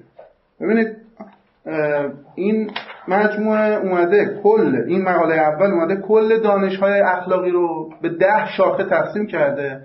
در عرض هم حالا اشکالات متعددی داره. من پراکنده بعضیشو میگم. در عرض هم اومده اخلاق کاربردی و با اخلاق حرفه‌ای و فلسفه اخلاق از هم جدا کرده. اینکه تعجب میسن چیزایی که شاید تو کل این مجموعه دیدم این که واقعا چون تو پیشونی این مجموعه هم هست خیلی مهمه. یعنی یه دفعه آدم یخ می‌کنه. وارد مجموعه میشه که مطمئنم مقالات خیلی خوبی. بعضی شما من به تفصیل نگاه می‌کردم. مقالات خیلی خوبیه. ولی مقاله ای مقدار آدم دور می‌کنه از اون. ببینید میگه که دانش های اخلاقی یک اخلاق توصیفی بعدم رفته سراغ آیات و روایات فوری. علم اخلاق. و جالبه که مورد خود می‌خوام بگم تحافت هایی که این تقسیم بندی داره مورد پنجم اخلاق موضوعی بلا فاصله گفته اخلاق موضوعی در حقیقت همان علم اخلاق است. یعنی نویسنده خواننده داره می‌خونه که دانش های اخلاقی یکیش از چون اخلاق توصیفیه. و بماند که آقای ملکیان ترویج کرد سالها پیش که فلسفه اخلاق حوزه هایی داره. یکیش یکی از حوزه‌هاش اخلاق توصیفی که من هیچ وقت با این کنار نیومدم که اخلاق توصیفی چه به فلسفه اخلاق؟ ولی ایشون یه ذره دقیقتر از اون بحث اومده وارد شده که اخلاق توصیفی یکی از شاخه‌های دانش‌های اخلاقیه. ولی بقیه‌اش رو خراب کرده نظر من. اومده گفته که اخلاق توصیفی علم اخلاق تربیت اخلاقی رشد اخلاقی و من نفهمیدم در تفکیک دقیق و قانع کننده رشد اخلاقی رو با تربیت اخلاقی. توضیحات داده ها. اخلاق موضوعی بعد شیش اخلاق حرفه‌ای و اصرار شدیدی کرده که اخلاق حرفه‌ای و اخلاق کاربردی فرق می‌کنه. هفت فرا اخلاق. هشت اخلاق هنجاری. نه فلسفه اخلاق و ده اخلاق کاربردی. و بعد شروع کرده البته تیترای خوبی داره. ابعاد سلبی اخلاق کاربردی و ابعاد ایجابی اخلاق کاربردی. ببینید من اگه بخوام تفصیلا وارد این تقسیم بشم و مناقشه کنم خیلی وقت می‌گیره. من ایجابی حرف می‌زنم. یعنی خودم نظر خودم میگم حالا دوستان فکر کنن که آیا این تقسیم تقسیم چون سالهاست فکر می‌کنم که همه دانشهای اخلاقی رو چه تقسیم بندی قانع کننده میشه ازش داد. به نتیجه که تقسیم بندی بکنیم اخلاق پژوهی رو بر حسب روش لاقل به سه حوزه. یکی حوزه تاریخی یکی حوزه تجربی یا علوم تجربی نظر به اخلاق یکی هم حوزه علوم عقلی فلسفی تحلیلی. حالا هر چی اسمشو بذاریم در واقع عنوان کلی.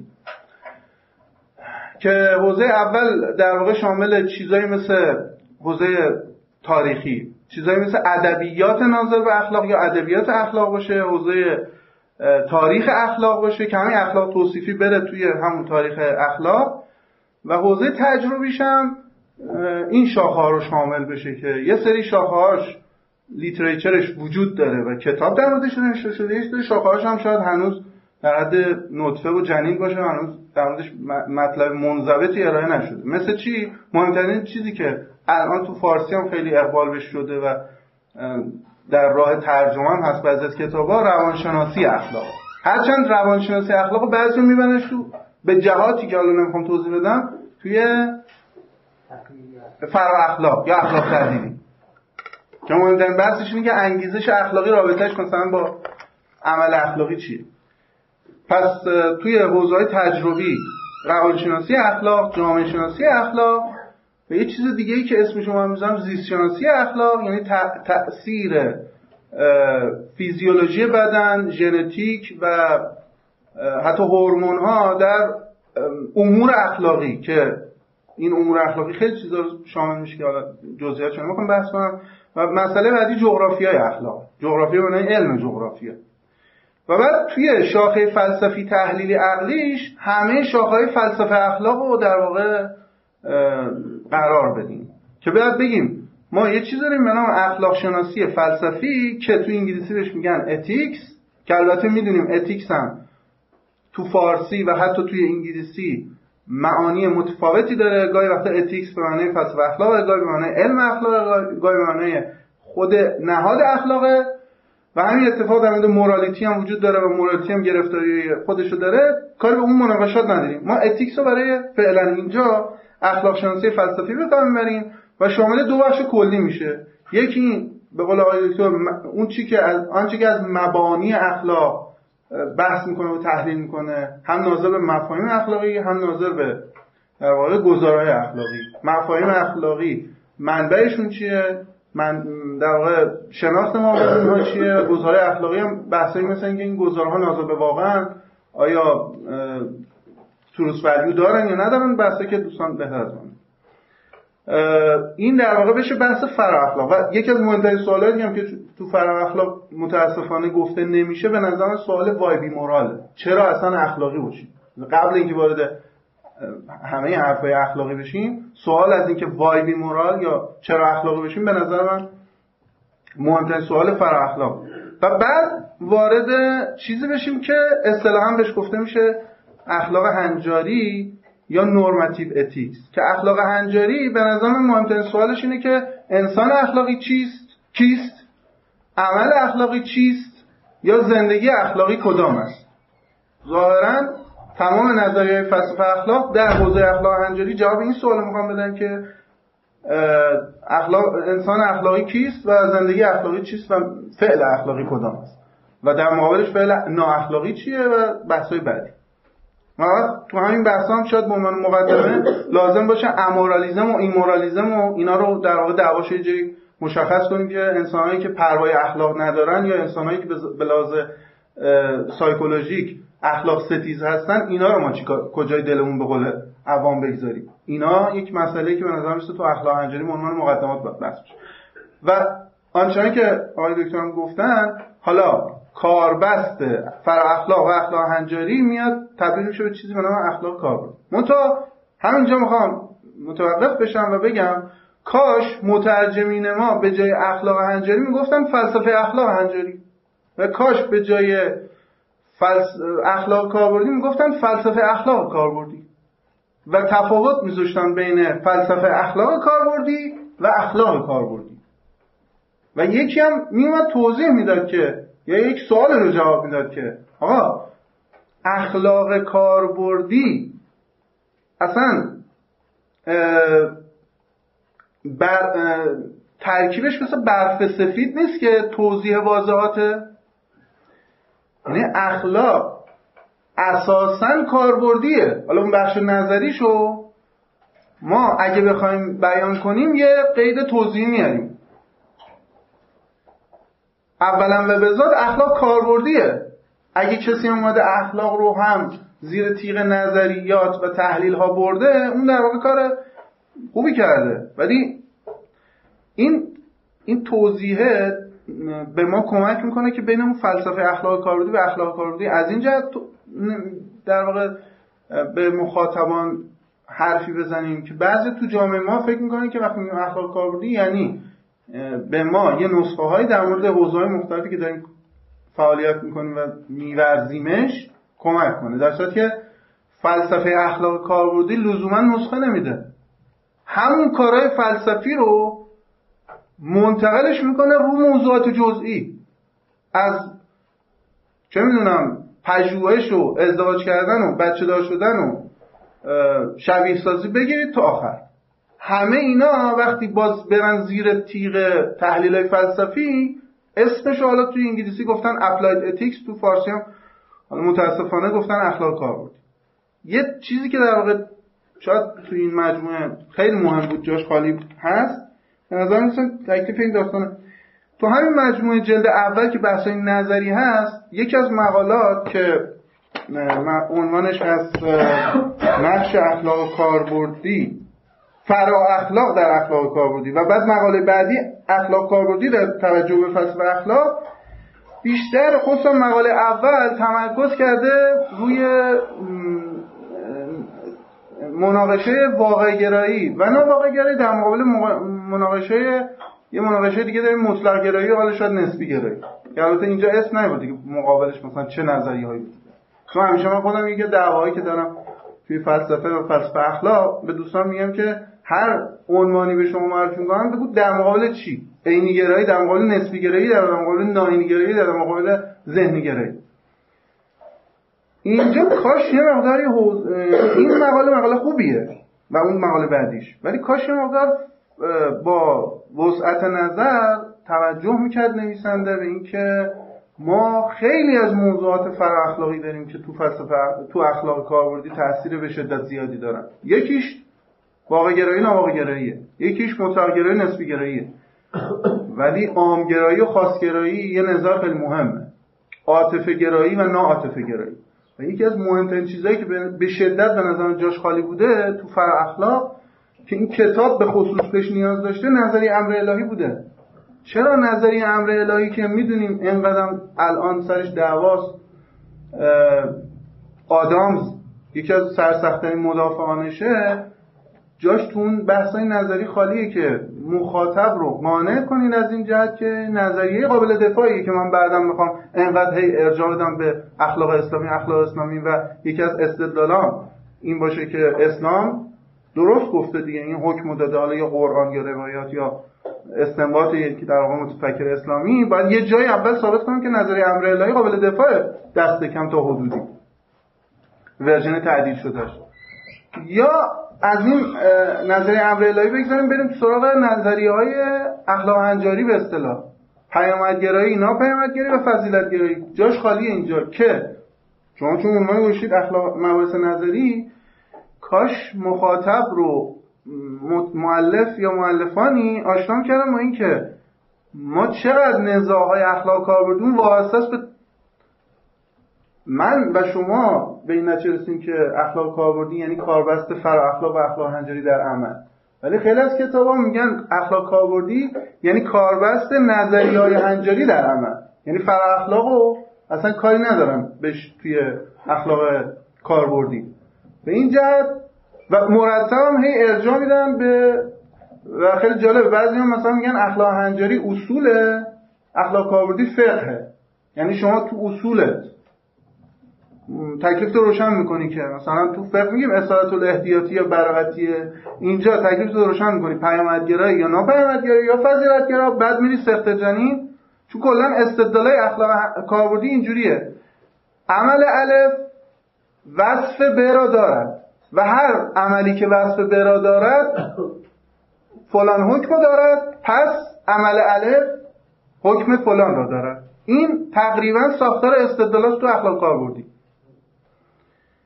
حالا در واقع پس یکی از مهمترین مقدمه های ما اینه که آیا از اخلاق هنجاری و نظریه اخلاق هنجاری چیکار می‌کنیم؟ استفاده می‌کنیم یا نه؟ شما که لطف کردید یه بخش اتفاقا مخفولی رو تو فارسی که اخ... کاربرد فرا اخلاق تو اخلاق هنج... تو اخلاق کاربردی نشون دادید کاش این کارم تکمیل می‌کرد. من نمی‌دونم چقدر وقتم خیلی حرف دارم. ولی فقط اینو بگم تمامش کنم این که به نظر خود من تو مقدمه کتاب یه جایی مثلا بد نبود در مورد جغرافیای فلسفه اخلاق کاربردی من همینجوری به قول معمارا اتود زدم یه چیزی نوشتم. ولی اینو مطمئنم اگه چکشکاری کنم بهتر از این میشه. که یک تقسیم بندی صناعی یا استقرایی یا هر چیزی که یه ذره قانع کننده باشه بیایم بگیم حوزه های اخلاق کاربردی به نظرمون این لیست است. مثلا اخلاق کاربردی یا ناظر است به امور زنده ها یا موجودات زنده که مثلا بشه bioethics بعد bioethics رو بگیم یا شامل انسان ها میشه یا غیر انسان ها. غیر انسان ها رو باز دوباره تقسیم کنیم و اون وقت اینجوری خیلی از اختلافات هم شاید تا حدودی حل بشه که اخلاق پزشکی رابطش با اخلاق زیستی چیه؟ اخلاق مهندسی ژنتیک جاش مثلا توی حرفه‌ایه یا توی اخلاق زیستیه و الی آخر یا بگیم اخلاق کاربردی ناظر است به امور علمی. بعد اینو تقسیم کنیم که خودتون بهتر می‌دونید که یه بحث مفصلی و کتاب و مقاله تا دلتون می‌خواد در این باب که academic ethics یکی از شاخه‌های اخلاق علمی بشه. اخلاق دانشگاهی. در مورد جذب هیئت علمی نمی‌دونم نحوه نمره دادن به دانشجو انقدر من کتاب و مقاله دیدم که اومده ریز شده در مورد اینکه وقتی خود من سر امتحان سر نمره دادم به دوستان آخر ترم یه گیری می‌کردن و اون گیر اخلاق کاربردی بود و با متخصصای اخلاق وقتی بحث می‌کردم نمی‌تونستن جواب بدن. و احساس ها؟ نه یه مشکل این بود که یه نفری مثلا می‌خوای شما دو نمره بهش اضافه کنی بعد تکلیفت با بقیه چیه؟ یا مثلا شما می‌خوای دو نمره به کسی اضافه کنی بعد بگی به همه هم دو نمره رو اضافه می‌کنم. بعد یه نفر شده 19 آیا چه من سوال خیلی جزئیه ولی می‌خوام بگم تا ریزترین جزئیات اخلاق آکادمیک اخلاق آکادمیک اخلاق پژوهش اخلاق کتابخانی. واقعا یکی از چیزهایی که جاش خالیه یادم فکر نکنه که مثلا کتاب خوندنم. آداب شنیدیم داره. که مثلا ما میریم کلاسای روش مطالعه با میگن چجوری کتاب بخون. اخلاق هم داره. چون یکی چیزایی که یادمه که تو این مجموعه و خیلی جای دیگه اشتباه میشه تفاوت اخلاق و آداب. و بعضی وقتا کلمه اخلاق که به کار میره معنی آداب فهمیده میشه. این هم یه جایی انگار مثلا بعضی میگن منطق فهمیدین مثلا اون کلمه منطق اصلا رفتی به منطق به معنی کلاسیکش نداره. بعد یه حوزه دیگه اخلاق بشه اخلاق کاربردی بشه اخلاق در باب اخلاق ورزی در باب امور حرفه‌ای و شغل ها. که وقت بشه در واقع اخلاق تجارت اخلاق پزشکی اخلاق هنر و و و. بعد یه حوزه بشه اخلاق در روابط انسانی. که خودش ریز بشه بشه اخلاق باز دستبندی بهتری میشه کرد ولی من فعلا ریزاشو میگم. بشه جنگ و صلح دشمنی رازداری خانواده خودش تقسیم بشه به بچه بچه خودش تقسیم بشه به مثلا اصل فرزند آوری یا تولید مثل و و چیزایی که خیلی زیاده در زیل این کودک و تربیتش پدر مادر خواهر و برادر اقوام اینا همه بشه ریزکاریایی که به شدت هم جامعه ما نیاز داره. عشق و دوستی تو اخلاق روابط انسانی. و می‌دونید که سوالات بسیار زیادی وجود داره در مورد عشق و دوستی. اخلاق مراقبت و الاخر یک سری مفاهیم به شدت مورد استفاده تو اخلاق کاربردی بعد نیست جای توضیح داده بشه. مثلا اگه ما مثلا میگم همجوری دارم یه چیزی میگم یه آماری میدم. مثلا فرض کنید اگه 100 تا مفهوم خیلی مهم تو اخلاق شناسی ها و فلسفه اخلاق داریم مثل عدالت و آزادی و حق حیات یه نفر بیاد بحث کنه که پرکاربردترین و پر استفاده ترین این مفاهیم چیاست و اینا رو بیشتر مورد تدقیق قرار بده مثل چی؟ یه چیزی که خیلی تو استدلال استفاده میشه اصل اتونومی یا خدایینی استقلال. حق حیات حریم خصوصی عدالت. مفاهیم فلسفی به شدت همین مثل امید. مثلا شما تو اخلاق پزشکی میگی که وقتی می‌خوای اتونازی انجام بدی یا ندی یکی از مفاهیمی که خیلی مهمه اینه که آیا پزشک امید داره که این خوب بشه یا نداره؟ بعد اون وقت می‌فهمی این چیزی که خیلی بهش فکر نمی‌کردی چقدر مهم بوده؟ و تازه باید بری اصلا تو خود فلسفه در مورد که امید چیه و فرقش مثلا با آرزو چیه در موردش حرف بزنی. یا اصلا بیهودگی. این که این درمان بیهوده است یا باهوده ملاکش چیه؟ انگار یه مفاهیمی نشسته و دستمال نکشیده تو فلسفه وجود داره و تا اینجا ما بهش گیر نکنیم سراغش نمیدیم مفاهیم مثل سود حق تضاهم کلمه دیلما. یکی اشکالاتی هم که میگم و تمام می‌کنم میگه که یکی از چیزهایی که یا استغنا یا بینیازی احساس می‌کردن معلفین یا هرچی معادل گذاری یا در واقع واژه‌نامه آخر اصلا خبری نیست. بعد خیلی از واژه استفاده میشه. من نمی‌دونم مثلا تضاهم و نویسنده برای دیلما به کار برده یا برای کانفلیکت به کار برده. این تکلیفش روشن نیست. و تازه حالا بماند که تو همون بحثی که از تضاهم اینا چیز شده دیوید راس و یک موجود بسیار ضعیف در حدی که مثلا یه پاراگراف بهش بگیم و بهش بپردازیم و رد بشیم. بحث شده رد شده. یه بعضی حرفای به نظر من اشتباه هم زده شده. مثلا اونجایی که داره میگه الان تو ذهنم فقط آدرس ندارم. اونجایی که می‌خواد بگه که تعمیم پذیری یا universalizability در مورد جمله های اخباری به کار میره و ادعای کرده در جمله های امری به کار نمیره. آقا اصلا ریچارد هر universalizability رو سوار کرده رو جملات امری یه اخلاقی. و شما یه همچین وقت ارجاعش من نگاه کردم به کتاب وارنا که آقای ابوالقاسم فنایی ترجمه کرده ارجاع داده قسمت تحشیه مترجم که خیلی عجیب غریب یعنی جایی که خواسته به نفع من اینجوری استنباط کردم. به حال این مجموعه تمام زحمتی که دوستان کشیدن نه سال انتقاد کردن خیلی راحته. دیدید که من و حتی از شما اگه این کتاب مثلا بخونید فوری نیمه خالی شده ولی محسناتش خیلی بیشتر از نکاتی که من همه این نکاتی هم گفتم صادقانه میگم که در راستای این بود که این کتاب بیشتر معرفی بشه و من خیلی احترام برای این مجموعه قائل بودم که واقعا سوال نقدش اومدم. غیر از اینکه حالا کمترین یا مهمترین اتفاق این بود که آقای دکترم حضوری تو قبلا آثارشون رو دیده بودم و لذت برده بودم ولی حضوری خدمتشون نرسیده بودم. دوستان واسطه شدن اتفاقی ببخشید. دست شما ما الان دو تا کار می‌کنیم. یکی اینکه دوستان نقاشون رو بگن اگه نکته یا سوالی دارن چون برنامه میگه سوال کنن یا اینکه شما اگه می‌خواید در مورد مسائل خواندن شما اول نکات خودتون رو فرمایید ما در من فکر می‌کنم یک رو وقت داشته باشیم تا انتهای برنامه. من از نظر روحی و احساس بهتری هم دست میده که نظر دوستان استفاده کنم. این شخصا اینطوری ولی هر طوری که سلام بزنیم یه نکاتی هم در اگه سوالی می‌خواید دوستان بفرمایید ما وقتم به ارائه تقسیم کردیم ولی آقای شریفی خودشون زمانشون کمتر استفاده کرد که نکات دوستان رو بیشتر بشنون بفرمایید سلام علیکم السلام و رحمت الله خسته نباشید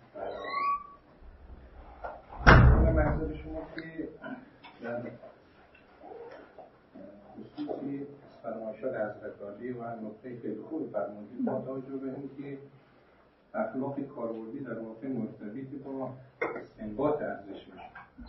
و در برای اصلا اسلام سازی علوم انسانی رو داشتی و با توجه به مبانی استنباط باز معذرت در بحثی در واقع روی کردی در آن حوزوی دارم من در واقع اگر بخواهیم استنباط ارزش کنیم اولا این کتاب را خوب با توجه به اینکه من هم یک دولت تقریبا به صورت اجتماعی میدم در حوزه تولیدات میشه. استقرای کامل روی منابع صورت نمی‌گیره. یعنی کل آیات روایات منابع. و اصولا با توجه به مبانی حوزوی که بالاخره مستندد باید اعلم باشه یا حداقل مسلم اجتهاد باشه اون وقت با این نگاهی دروندینیش دور می‌تونیم این استنباط ها رو معتبر قلم داد بکنیم؟ یعنی با این نگاه خواستم که اگر راستی علمیت شرط هم اشتباه مسلم شرط هست. چطور می‌تونیم از استنباطات مختلفی که در مقاله داشتید در اسلام نسبت بدهیم و خدا نسبت بدهیم و به عنوان مکتب اخلاقی اسلام معرفی این یک دقدقه بود که در مبانی تئوری کتاب دارن و البته نه در آثار حضرت علی کلا در حوزه ما مشکل متاسفانه دارد تشکر از شما و مجموعه بس پایین سال داشتم. او سوالاتون فرمودید که توی این کتاب چون خیلی استناد داشته به اخلاق اسلامی حسن و اخلاق اسلامی حسن جایی داشت که از نظری امر الهی دفاع می‌شد و تغییر می‌شد مثلا از از که آیا اخلاق اسلامی لزوما همون اخلاق امر الهی که ما اونو بیایم مطرح می‌کنیم دفاع بکنیم یا نه؟ یه سال دیگه هم داشتم سال اونی که فرمودید که نسبت به اخلاق هنجاری اتخاذ موضع می‌شد که توی اخلاق کاربردی ارتباطش چیه؟ بعد سال دیگه لزوما برای استفاده برای اخلاق کاربردی باید یک موضع مشخصی تو اخلاق هنجاری داشته باشیم؟ مثلا صرفا من پیامدگرا باشم و پیامدگرایی رو تو تمام مواضع اجرا بکنم یا نه؟ می‌تونم چند تا موضع اخلاقی داشته باشم و توی مسائل مختلف از هر کدومش استفاده کنم. ممنونم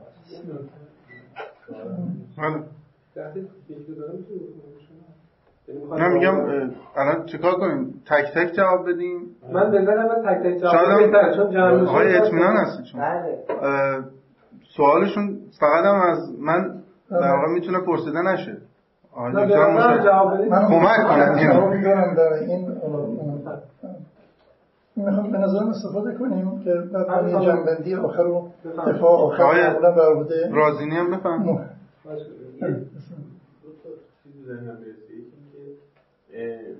که می‌فهمن که باید پیشفرض باشه که نظریه امر الهی اثبات بشه.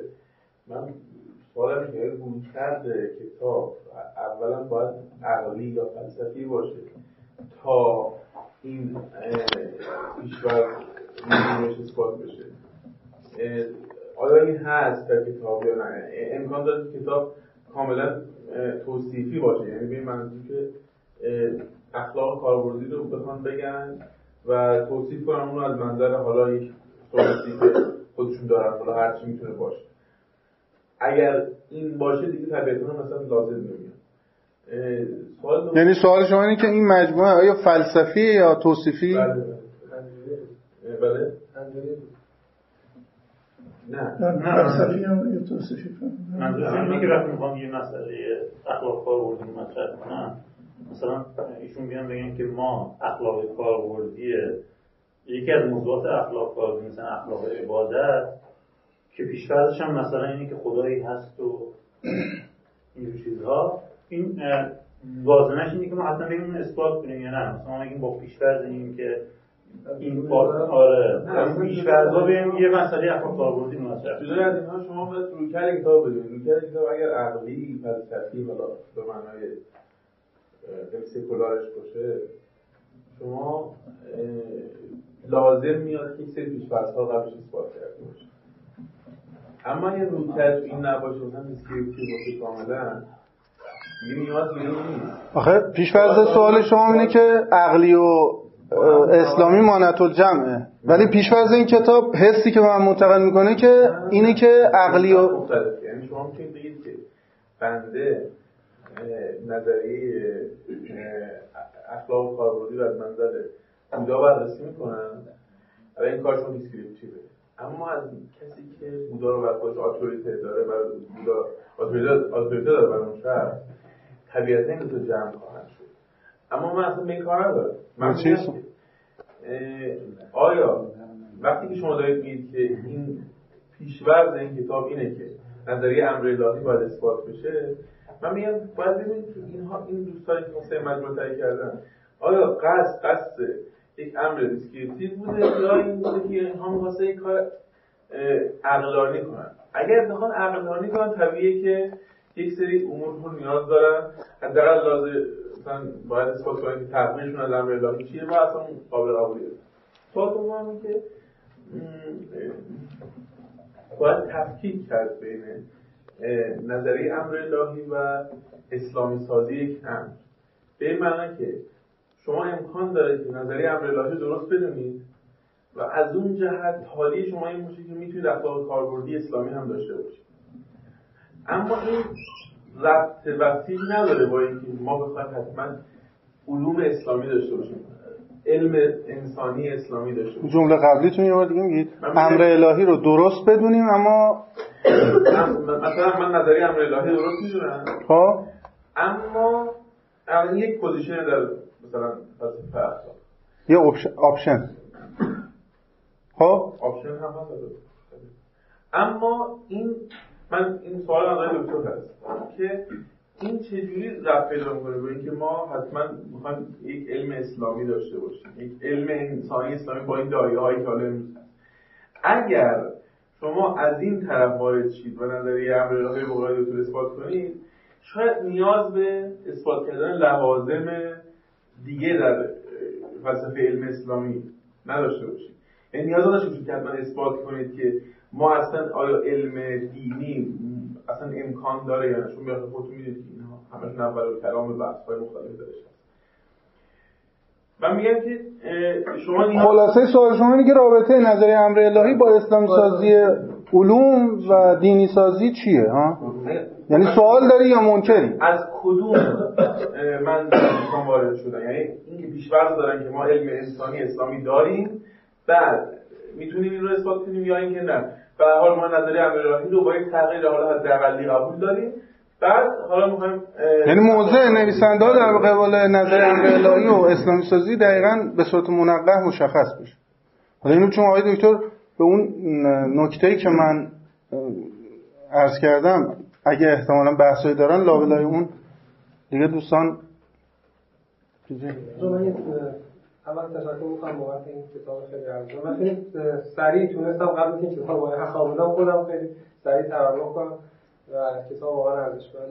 دو سری گرفتین چون اینا دست نخورده بود.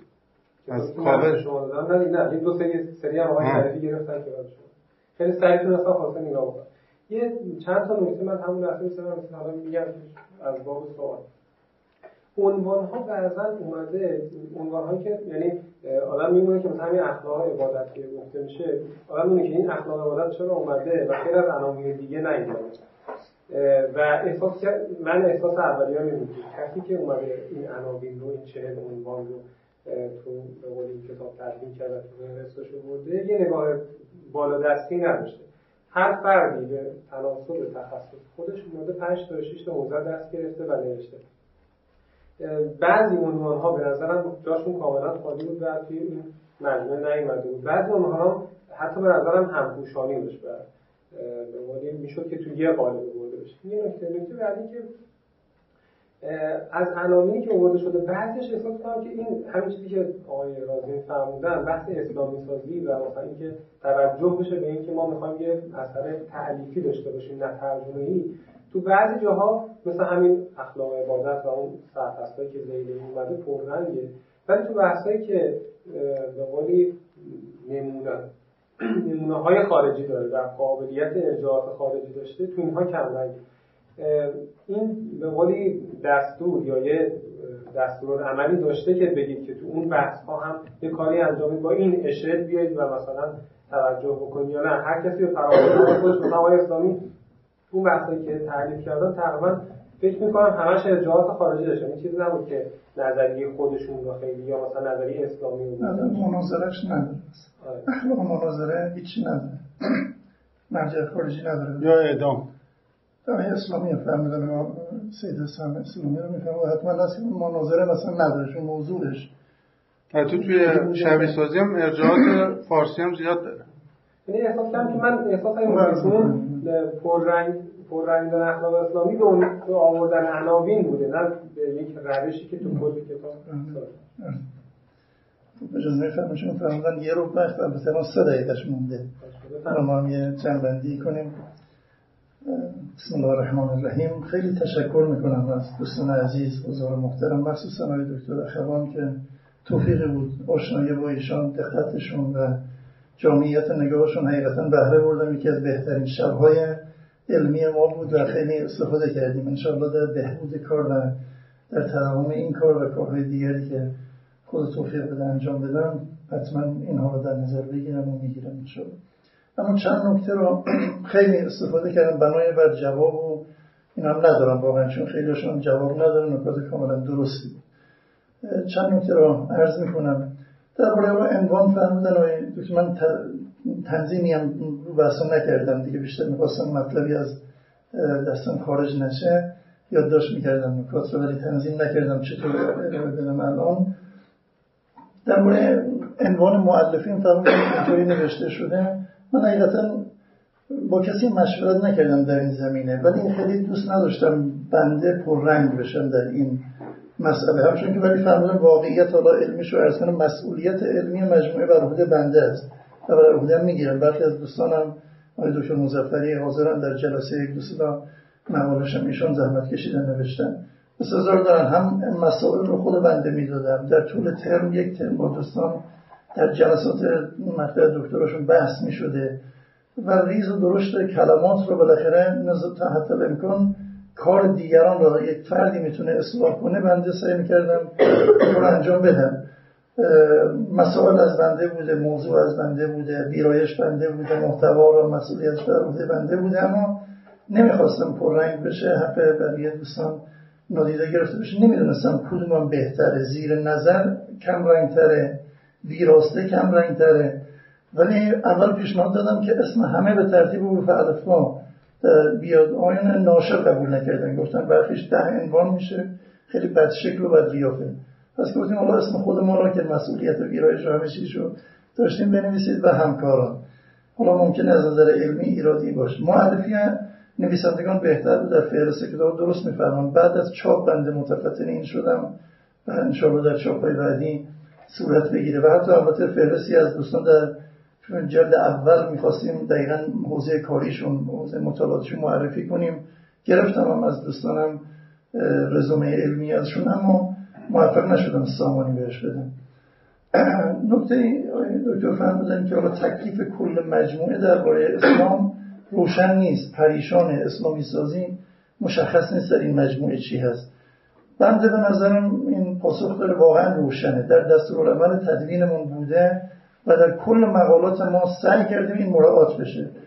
و تکلیفش هم عرض کردم به شکل. ما برداشت بنده که آقای دکتر نقدی داشتن عرض می‌کنم پیرامون اون در حوزه اخلاق کاربردی که ازش به شدت هم دفاع می‌کنم. از همین مقاله اولی که دکتر خیلی نقد کردن خوشم هم اومد این نوشته خودم هم هست. خیلی هم ازش دفاع می‌کنم و صحبت می‌کنم انشاءالله اجمال اجمالا در جلسه. تکلیف اسلام اسلامی سازی مشخصه اینجا. دیدگاه اشاره کردن دوست عزیزمون. درباره اسلامی سازی دیدگاه مختلفه. بنده در کتاب مبانی علوم انسانی اسلامی دوازده دیدگاه موجود را اسم معرفی یازده دیدگاه رو گفتم یه دیدگاه خودم اضافه کردم. شده دوازده دیدگاه و تعریف و تفسیر از اسلامی سازی. اونی که در این مجموعه عمل کردیم اینه. هر برداشتی و حکمی و آموزهی که بهش می‌رسیم و ارزشی که می‌رسیم اگر بر اساس مبانی و معیارهای اسلامی باشه این اسلامی می‌تونیم در این حد. اختصاص به این نداره. می‌تونه بر اساس روش هم اسلامی باشه. البته ما روش رو آوردیم در جزء مبانی. مبانی پنجگانه.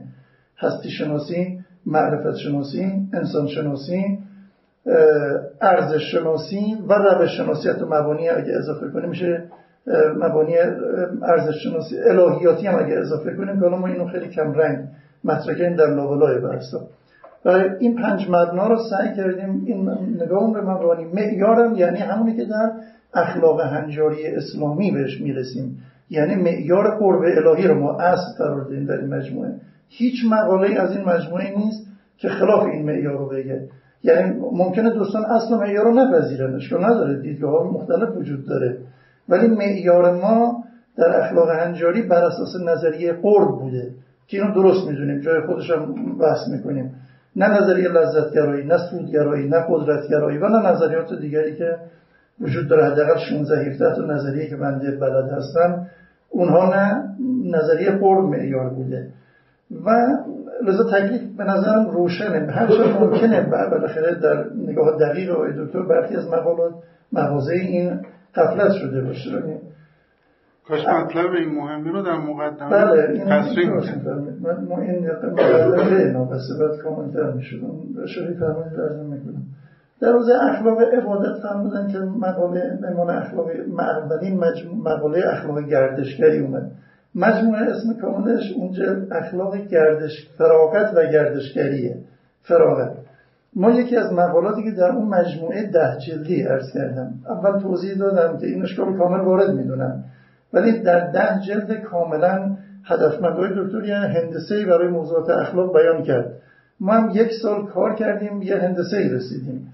ده موضوع قرار دادیم که هندسه این نباشه که مثلا در این کتاب اخلاق کاربردی جناب علیزاده و دوستانشون هست. چون این هندسه کاملا ترجمه ایه و برداشت از اخلاق کاربردی نباشه که در این کتاب هست که ترجمه ایه و ما درست نمی‌دونیم.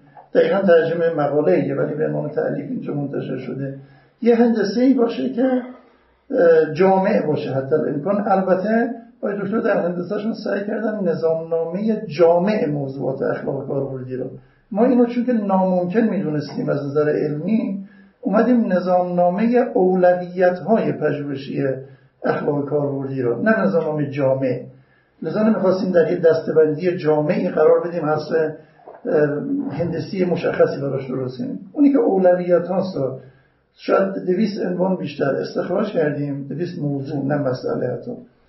از اینا به 76 تا رسیدیم که می‌شد در ده جلد هدفمند سامانش داد. از جمله یکی از حوزه های عبادی بود حوزه های دینی و عبادی که در اینجا ما یک مقاله علمی بیشتر نتونستیم به دست بیاریم. بقیهش سفارش دادیم نوشتن رد شد. خیلی مقالات در این پروسه رد شد نپذیرفتیم. لذا مجبور شدیم بهترین عنوانی که سازگار بود نوشتن در مقدمه. شما دکتر میفرمایید کافی نیست. درست میفرمایید. تو که ساز این مقاله هم زحمت کشیده قرارداد باش بستیم و اینا. از این جهت توی مجموعه. و اختصاص به مجموعه فراغت و گردشگری نداره. در حوزه‌های دیگر هم این نقد اجمالا وارده که جامع نیست و یا بعضی از موضوعات نوارده اما یه توجیه این خواستم بکنم. اما درباره هندسه و تقسیمی که دکتر فرمودن ببینید دکتر تقسیم اخلاق از اون اولا تمایز علوم به طور کلی و تمایز شاخه های یک علم. خودش مسئله مهم در فلسفه علمه و در علم شناسی مخصوصا و در در علم شناسی که معیار تمایز علوم به چیه؟ در تاریخ تفکر اسلامی مطرح بوده. اخیرا معیار تمایز روشی رو مطرح کردن. در سنت اسلامی ما معیار تمایز روشی ذکر نمی‌شد. موضوع مسائل و قایات. این ستا رو می‌گفتن. جدیدا روش هم میگن. بند اعتقادم و در اون کتاب مبانی علوم انسانی اسلامی آوردم که تمایز ترکیبی ما معقوله و واقع بینانه است. این حوزه هم ما یه هندسه از قبل یه قالبی درست می‌کنیم. علوم موجود رو در این قالب میگنجونیم و علومی هم که هنوز ناموجودن به تعبیرهای دکتر هنوز مشخص نشدن اونا هم جاش مشخص می‌کنیم. و به نظر بنده در علم شناسی واقع بینانه نیست. نگاه از بالا به پایین به تقسیم بندی علومه ما واقعیت صحنه علم رو ببینیم. روانشناسی داریم جامعه شناسی داریم اقتصادی داریم. و زیر مجموعه روانشناسی 52 تا رشته داریم زیر شاخه داریم. تمایز اینا به چی بوده؟ واقعا چطور شده دسته بندی ها بنده هم تمایز موضوعی رو می‌دونم هست. یعنی این واقعی موضوعشون فرق می‌کرد. و هم تمایز روشی. مثلا موضوع اخلاق با موضوع فقه فرق نمی‌کنه. یکی هم هر دو جز موارد خیلی جزئی. هر دو افعال مکلفینن. هر دو افعال اختیاری هن. اخلاق یه قدری گستردش می‌کنه صفات رو هم اضافه می‌کنه که صفات برآمده از اون افعال. و هم یه قدری اخلاق افق توسعه میده اخلاق رفتارهای غیر اختیاری هم اضافه می‌کنه. ولی یکی در قایت تمایز اینها هست اخلاق و فقه. و یکی هم در روش ها. در روش اخلاق دیگه توی موضوع نمونده. یعنی روش عقلی داره میشه اخلاق عقلی. روش شهودی میشه اخلاق عرفانی. روش نقلی میشه اخلاق نقلی. و اخلاق قرآنی و سنت به اسلام در اسلام در مجامع دیگری. من این ده حالا میام سراغ این فصل اول که بیشتر ایراد محتوایی های دکتر ناظر به این بود. ببین در این فصل اول من که اومدم ده حوزه دانش های ناظر و اخلاق رو تفکیک کردم و هدف این که هدف اصلا در این مقاله رسیدن به جایگاه اخلاق کاربردی بوده. و هدف این بود که به اون جایگاه اخلاق کاربردی شد این ده ده شاخه که الان وجود دارن. یعنی نگاه استقرایی دارن و نخواستم بگم چه رشته های دیگری هم می‌تواند موجود باشد. و این تمایز روشی که دکتر اومدن این ناقص می‌دونن یعنی کامل نیست تمایز روشی. ما مثلا علم اخلاق رو با چه روشی؟ خب بعد علم اخلاق به سه علم تبدیلش کنیم. با روش عقلی میشه اخلاق عقلی یه علم. روش نقلی میشه و روش شهودی انسانی یا اونها علم های اخلاقی که ترکیبی باشه. اینو کجا بیاریمش؟ واقعا وجود داره. مگه این بگیم نه اصلا این علم غلط هست و این مثلا اخلاق خواجه نصیر و اخلاق این نراقیین رو این کتاب اصلا علم اخلاق نیست. خب این میشه غیر واقع بینانه. اینی که واقعا اخلاق محسوب شده در عرف علمی. اینم واقع بینانه و غیر واقع بینانه از می‌کنم. اینجا می‌بینیم بحث عقلی نیست واقعا. بحثایی که ما ناظر به واقع و کارآمدی باید صحبت کنیم. کارآمد باشه. من می‌تونم مثلا در همین علم دینی می‌تونیم یه تعریفی از علم اسلامی ارائه بدیم. که اساسا علم نه این علم باشه کاری که حضرت آیت الله جوادی آموری روحی الله انجام میده. علم رو می‌فهمم علم اگر علم باشد علم سائل این حتما دینیه. بعد میگیم علم اگر علم باشد کجای این علم؟ می‌فهمم دیگه باید بستیه بقیهش یا حدس است و گمان است و وهم است علم نیست اصلا. خب این اندیشمندان موجود میگن علم بی معنا ما اصلا قبول نداریم وجود نداره. همش تئوری همش فرضیه است. همش نظریه است این چطوری اسلامی میشه؟ اسلامی شدن یه فرضیه یه تئوری یه نظریه به چی هست؟ تعریفی از علم یا کاری که فرهنگستان انجام میده. میاد میگه تمام این علوم موجود در طبقه و سلسله شیاطین و ابلیسه. ما بر اساس سلسله توحیدی باید علم تولید کنیم. اشکال نداره. ولی قرارداد غیر واقع بینانه میشه. نداریم همچین چیزی. یعنی میگیم حالا این ریاضیت میفرد اسلامی بی معنا پیدا کنیم ما باید تلاش کنیم بیاریم. این چیه؟ این شیطانی. این این شکل ما نخواستیم بحث کنیم. میگیم همین علمی که موجوده اسلامی سازش به چیه؟ ما اخلاق کاربردی داریم. این بخواد اسلامی بشه چطوری اسلامی میشه؟ گفتیم مبانیش اسلامی باشه یعنی فرا اخلاق. و هم اخلاق هنجاری ما اسلامی باشه بر اساس این دو تا که دکتر اینو پذیرفتن میشه. اسلامی میشه. پس این ده حوزه که من ذکر کردم ده حوزه موجود دانشهای اخلاقه. هر دانشی که شما بفرمایید خارج از این ده تا در استقرار بنده پیدا نشده. میشه 11 تا بشه 12 اضافه بشه. اشکال نداره. بخشی از ذهن من قافل مونده باشه. بله. ولی در این بخش کاملا مشخص کردیم اخلاق کاربردی غیر از من توضیح تو هم خوب دادم اینجا. غیر از اخلاق حرفه‌ایه. اساسا خلط بزرگی که در کشور ما صورت گرفت اخلاق کاربردی و گفتن اخلاق حرفه‌ایه. اخلاق حرفه‌ای مثل اخلاق موضوعی میمونه. با این تفاوت که موضوعش طرف و مشاغله اخلاق موضوعی ممکنه مثلا زبان باشه موضوعش. هنجارهای ناظر به زبان حرفه ای نیست هنجارهای ناظر به مثلا روابط خانوادگی حرفه نیست. اما اخلاق حرفه ای اون حرفه را شامل میشه. و از اخلاق کاربردی هم استفاده می‌کنه. این خلطی موضوعی که شده. برای اخلاق کاربردی کارش تحقق و کاربست مبانی و معیارهاست در مسائل خاصی که اون مسائل دو ویژگی ارز کردن معمولا دارن. یکی از تزاهمات هم و یکی هم نوپدیدن. مسائل قدیمی و اینو معمولا بررسی نمی‌کنه هرچند اشکالی نداره کسی بخواد بررسی کنه اگه واقعا مسئله شده باشه. تفکیک اینا رو من کامل مشخص کردم. و اخلاق موضوعی هم که درست در جملهش آوردیم که این همون دانش اخلاقه. ولی خواستم میگم اینی که تحت مثل تفسیر موضوعی داریم و تفسیر ترتیبی. یه بابی هم باز شده برای که اخلاق موضوعی. می‌خوام این چیز جدایی نیست. همون علم اخلاق با موضوع خاصی جلو میره. کاری که حضرت آیت الله مشتهدی رضوان الله تعالی انجام میدن حوزه اخلاق موضوعیه. موضوع زبان را می‌گیره تحلیل می‌کنه چند جد می‌نویسن بیان می‌کنن. همون علم اخلاق اونجا باید مشخص کنه که روش عقلی نقلی شهودی میشه همون مدل. ولی اینا با اخلاق کاربردی فرق می‌کنه. سرجم تک تک اینا رو گفتم که بگم اخلاق کاربردی تربیت اخلاقی نیست. اخلاق کاربردی رشد اخلاقی هم نیست. ولی فهمون تفاوت اینا چیه؟ تفاوتش به نظرم به نظر ما روشن بوده. شاید عبارات ناگویی است. تربیت اخلاقی یعنی اون زیل تعریف اخلاق در سنت اسلامی که می‌گفتن شناخت فضائل و رضائل به منظور چگونگی, چگونگی تخلق خوبی ها و زدودن بدی ها این به منظور در سنت اخلاقی ما خیلی لاغر و ضعیف مطرح شده. و لذا در بعد تربیت بنده معتقدم اخلاق موجود ما تراس ما ناکار آمدن عموم راهکارهای تربیتی که بیان می‌کردن بزرگان ما این دوتا بود. یک حتی تا آخرین آثار مثل چل حدیث حضرت امام رضوان الله تعالی علیه. یه علاج علمی دارد بشناسی که مثلا غیبت بد است. یه علاج عملی دارد که غیبت بد این میشه راه های تربیت. ما میگیم این خیلی ناکافیه. با اینها کیه ندونه غیبت بده؟ ولی مرتکب میشه. چه کار کنیم واقعا غیبت رو بزداییم از جامعه ما نمونه به هر وزیل اخلاقی. و این در علوم تربیتی خوب بیان کردن. ما از شاخه علوم تربیتی یک رشته میان رشته به نام تربیت اخلاقی شکل میدیم و بیم راهکارهای حداقل بنده دوازده راهکار کلام فکر می‌کنم برای اصلاح اخلاق قابل عرضه است.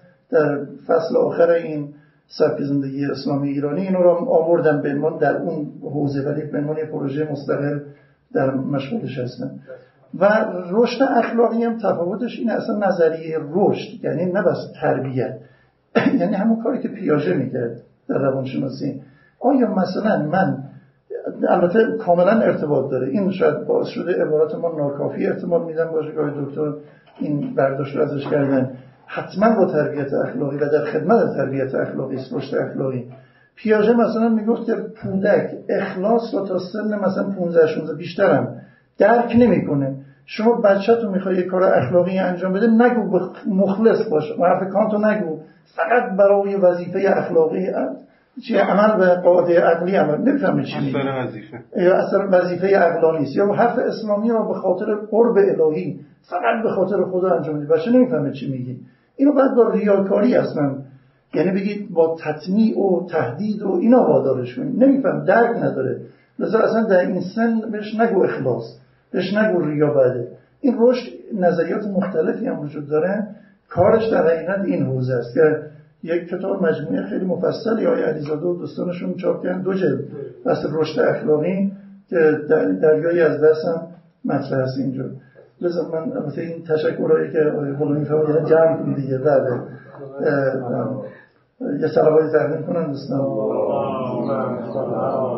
من اجازه به یه جمله فقط دوستان که فرمودن خب این اخلاق کار بود یه جور استنباط حکمه یه جور این آقایانی که بالاخره همکاری داشتن. روی سوال این بود واقعا این اعلمیت که البته ما کسی ادعا نمی‌کنه ولی این توانایی را برای استنباط داشتن یا نه؟ ببینید این دوستان 21 نفری که حالا غیر از بنده که از افشون هستم این 20 نفر دیگر مجموعه اون همه کسایی که یا پایانامه رساله دکتراشون در همون موضوع بوده یا چند کتاب تخصصی در این موضوع نوشتن. مثلا آقای دکتر اسلامی سید حسن اسلامی. ما بهتر از ایشون در روز شبیه سازی و بحث اخلاق نقد و اینا من سراغ ندارم در کشور. خب یکی از اینا به ایشان سپردیم. در حوزه اخلاق گردشگری کسی که دکترانش آقای ایمانی ایمانی خوشخون در دانشگاه مستند دکترای گردشگری دارن با نگاه اسلامی کار کردن و برجستن در این حوزه. ما ایشون رو پیدا کردیم با واسطه های مقاله خوبی هم برای ما نوشتن. بقیه دوستانی مثل مثلا دکتر مزفری دوستان دیگه کسایی هم که دوره تخصصی دکترای فلسفه اخلاق تطبیقی مشغول هستن. مثلا آقای دکتر مزفری بحث جنسیت تز دکتراشون بوده و خب در دکترا مرسومش در دانشگاه یعنی اجتهاد دیگه درست دکتر؟ یعنی به نظریه پردازی در این عرصه برسه. اغلب دوستان این شکلی هم من در مقدمه معرفی کردم که این الان دکتراش در همین موضوع هست رسالش هم همین انتخاب کرده یا مثلا پایانامه ارشدش در این موضوع بوده به خاطر اینکه اینو به خواننده اطمینان بدم که اینا واقعا اهلیت و صلاحیتشو داشتن. و الان شماره الان در ذهن سال بیش از سی مقاله ای که ما حتی سفارش داده بودیم به افرادی برای اون 75 مدخل که تکمیل بشه ما رد کردیم. و ازم پیش پرداختی هم شده بود و اینا یه ضربه اقتصادی به این مجموعه هم زد. ولی ما به هیچ وجه نمی‌تونیم اینو تصدیحش کنیم و تکمیل کنیم. بذار این هم سعی کردیم مراعات کنیم. خیلی خیلی عذرخواهی می‌کنم و از پرحرفی خودم و البته نظرات دو تا بزرگوارم فرمودم در اخلاق امر الهی که دیگه من در مورد این نکته آخرتون اتفاقا این کار یه جنبه خیلی مثبتش و یک نمونه عینیش اینه که به محافل آکادمیک ما نشون میده که چقدر خوب میشه. این پایان های متفرقه که دوستان وقتی دور دکتر می نویسن امکان این که یک کسی مدیریت کنه این مجموعه رو نظامت کنه در راستای یک مجموعه مرتبط به هم مثل این هست. و هی در واقع به قول آقای اسلامی اندیشیدن در جزایر پراکنده نباشه که هر کسی در خودش یه پاینامه هایی که نه به جامعه داره نه به پاینامه های دیگه داره کار داره می‌کنه و معلوم نیست که صوبات به قول چیزا سوم که چی؟ یکی از درباره بنده موقع معاون پژوهشی بودم همین بود. یعنی هدفمند کردن پتانسیل مؤسسه حضرت امام دوستان به نظر من اینه که این کار رو سعی کردیم انجام بدیم. یعنی ما پایان نامه ای که هدر بره نداریم. مگه از همون اول بنا بوده چاپ نشه؟ از اول موضوع خاصی بوده که خواستیم فقط کار علمی انجام که انگشت ما رو هستن. همه رو سعی کردیم.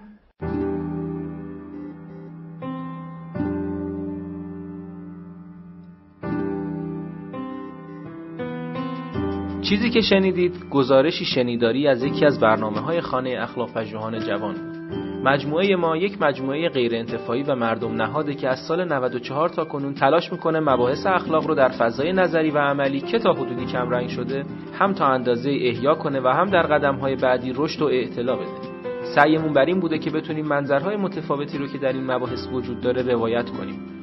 کارگاه ها، نشست ها و درس های اخلاق متعددی رو در شاخه های مختلفی مثل فرا اخلاق، اخلاق هنجاری، اخلاق کاربردی و اخلاق اسلامی به کمک اساتید خوبمون برگزار کردیم و به یاری خدا این روند ادامه خواهد داشت.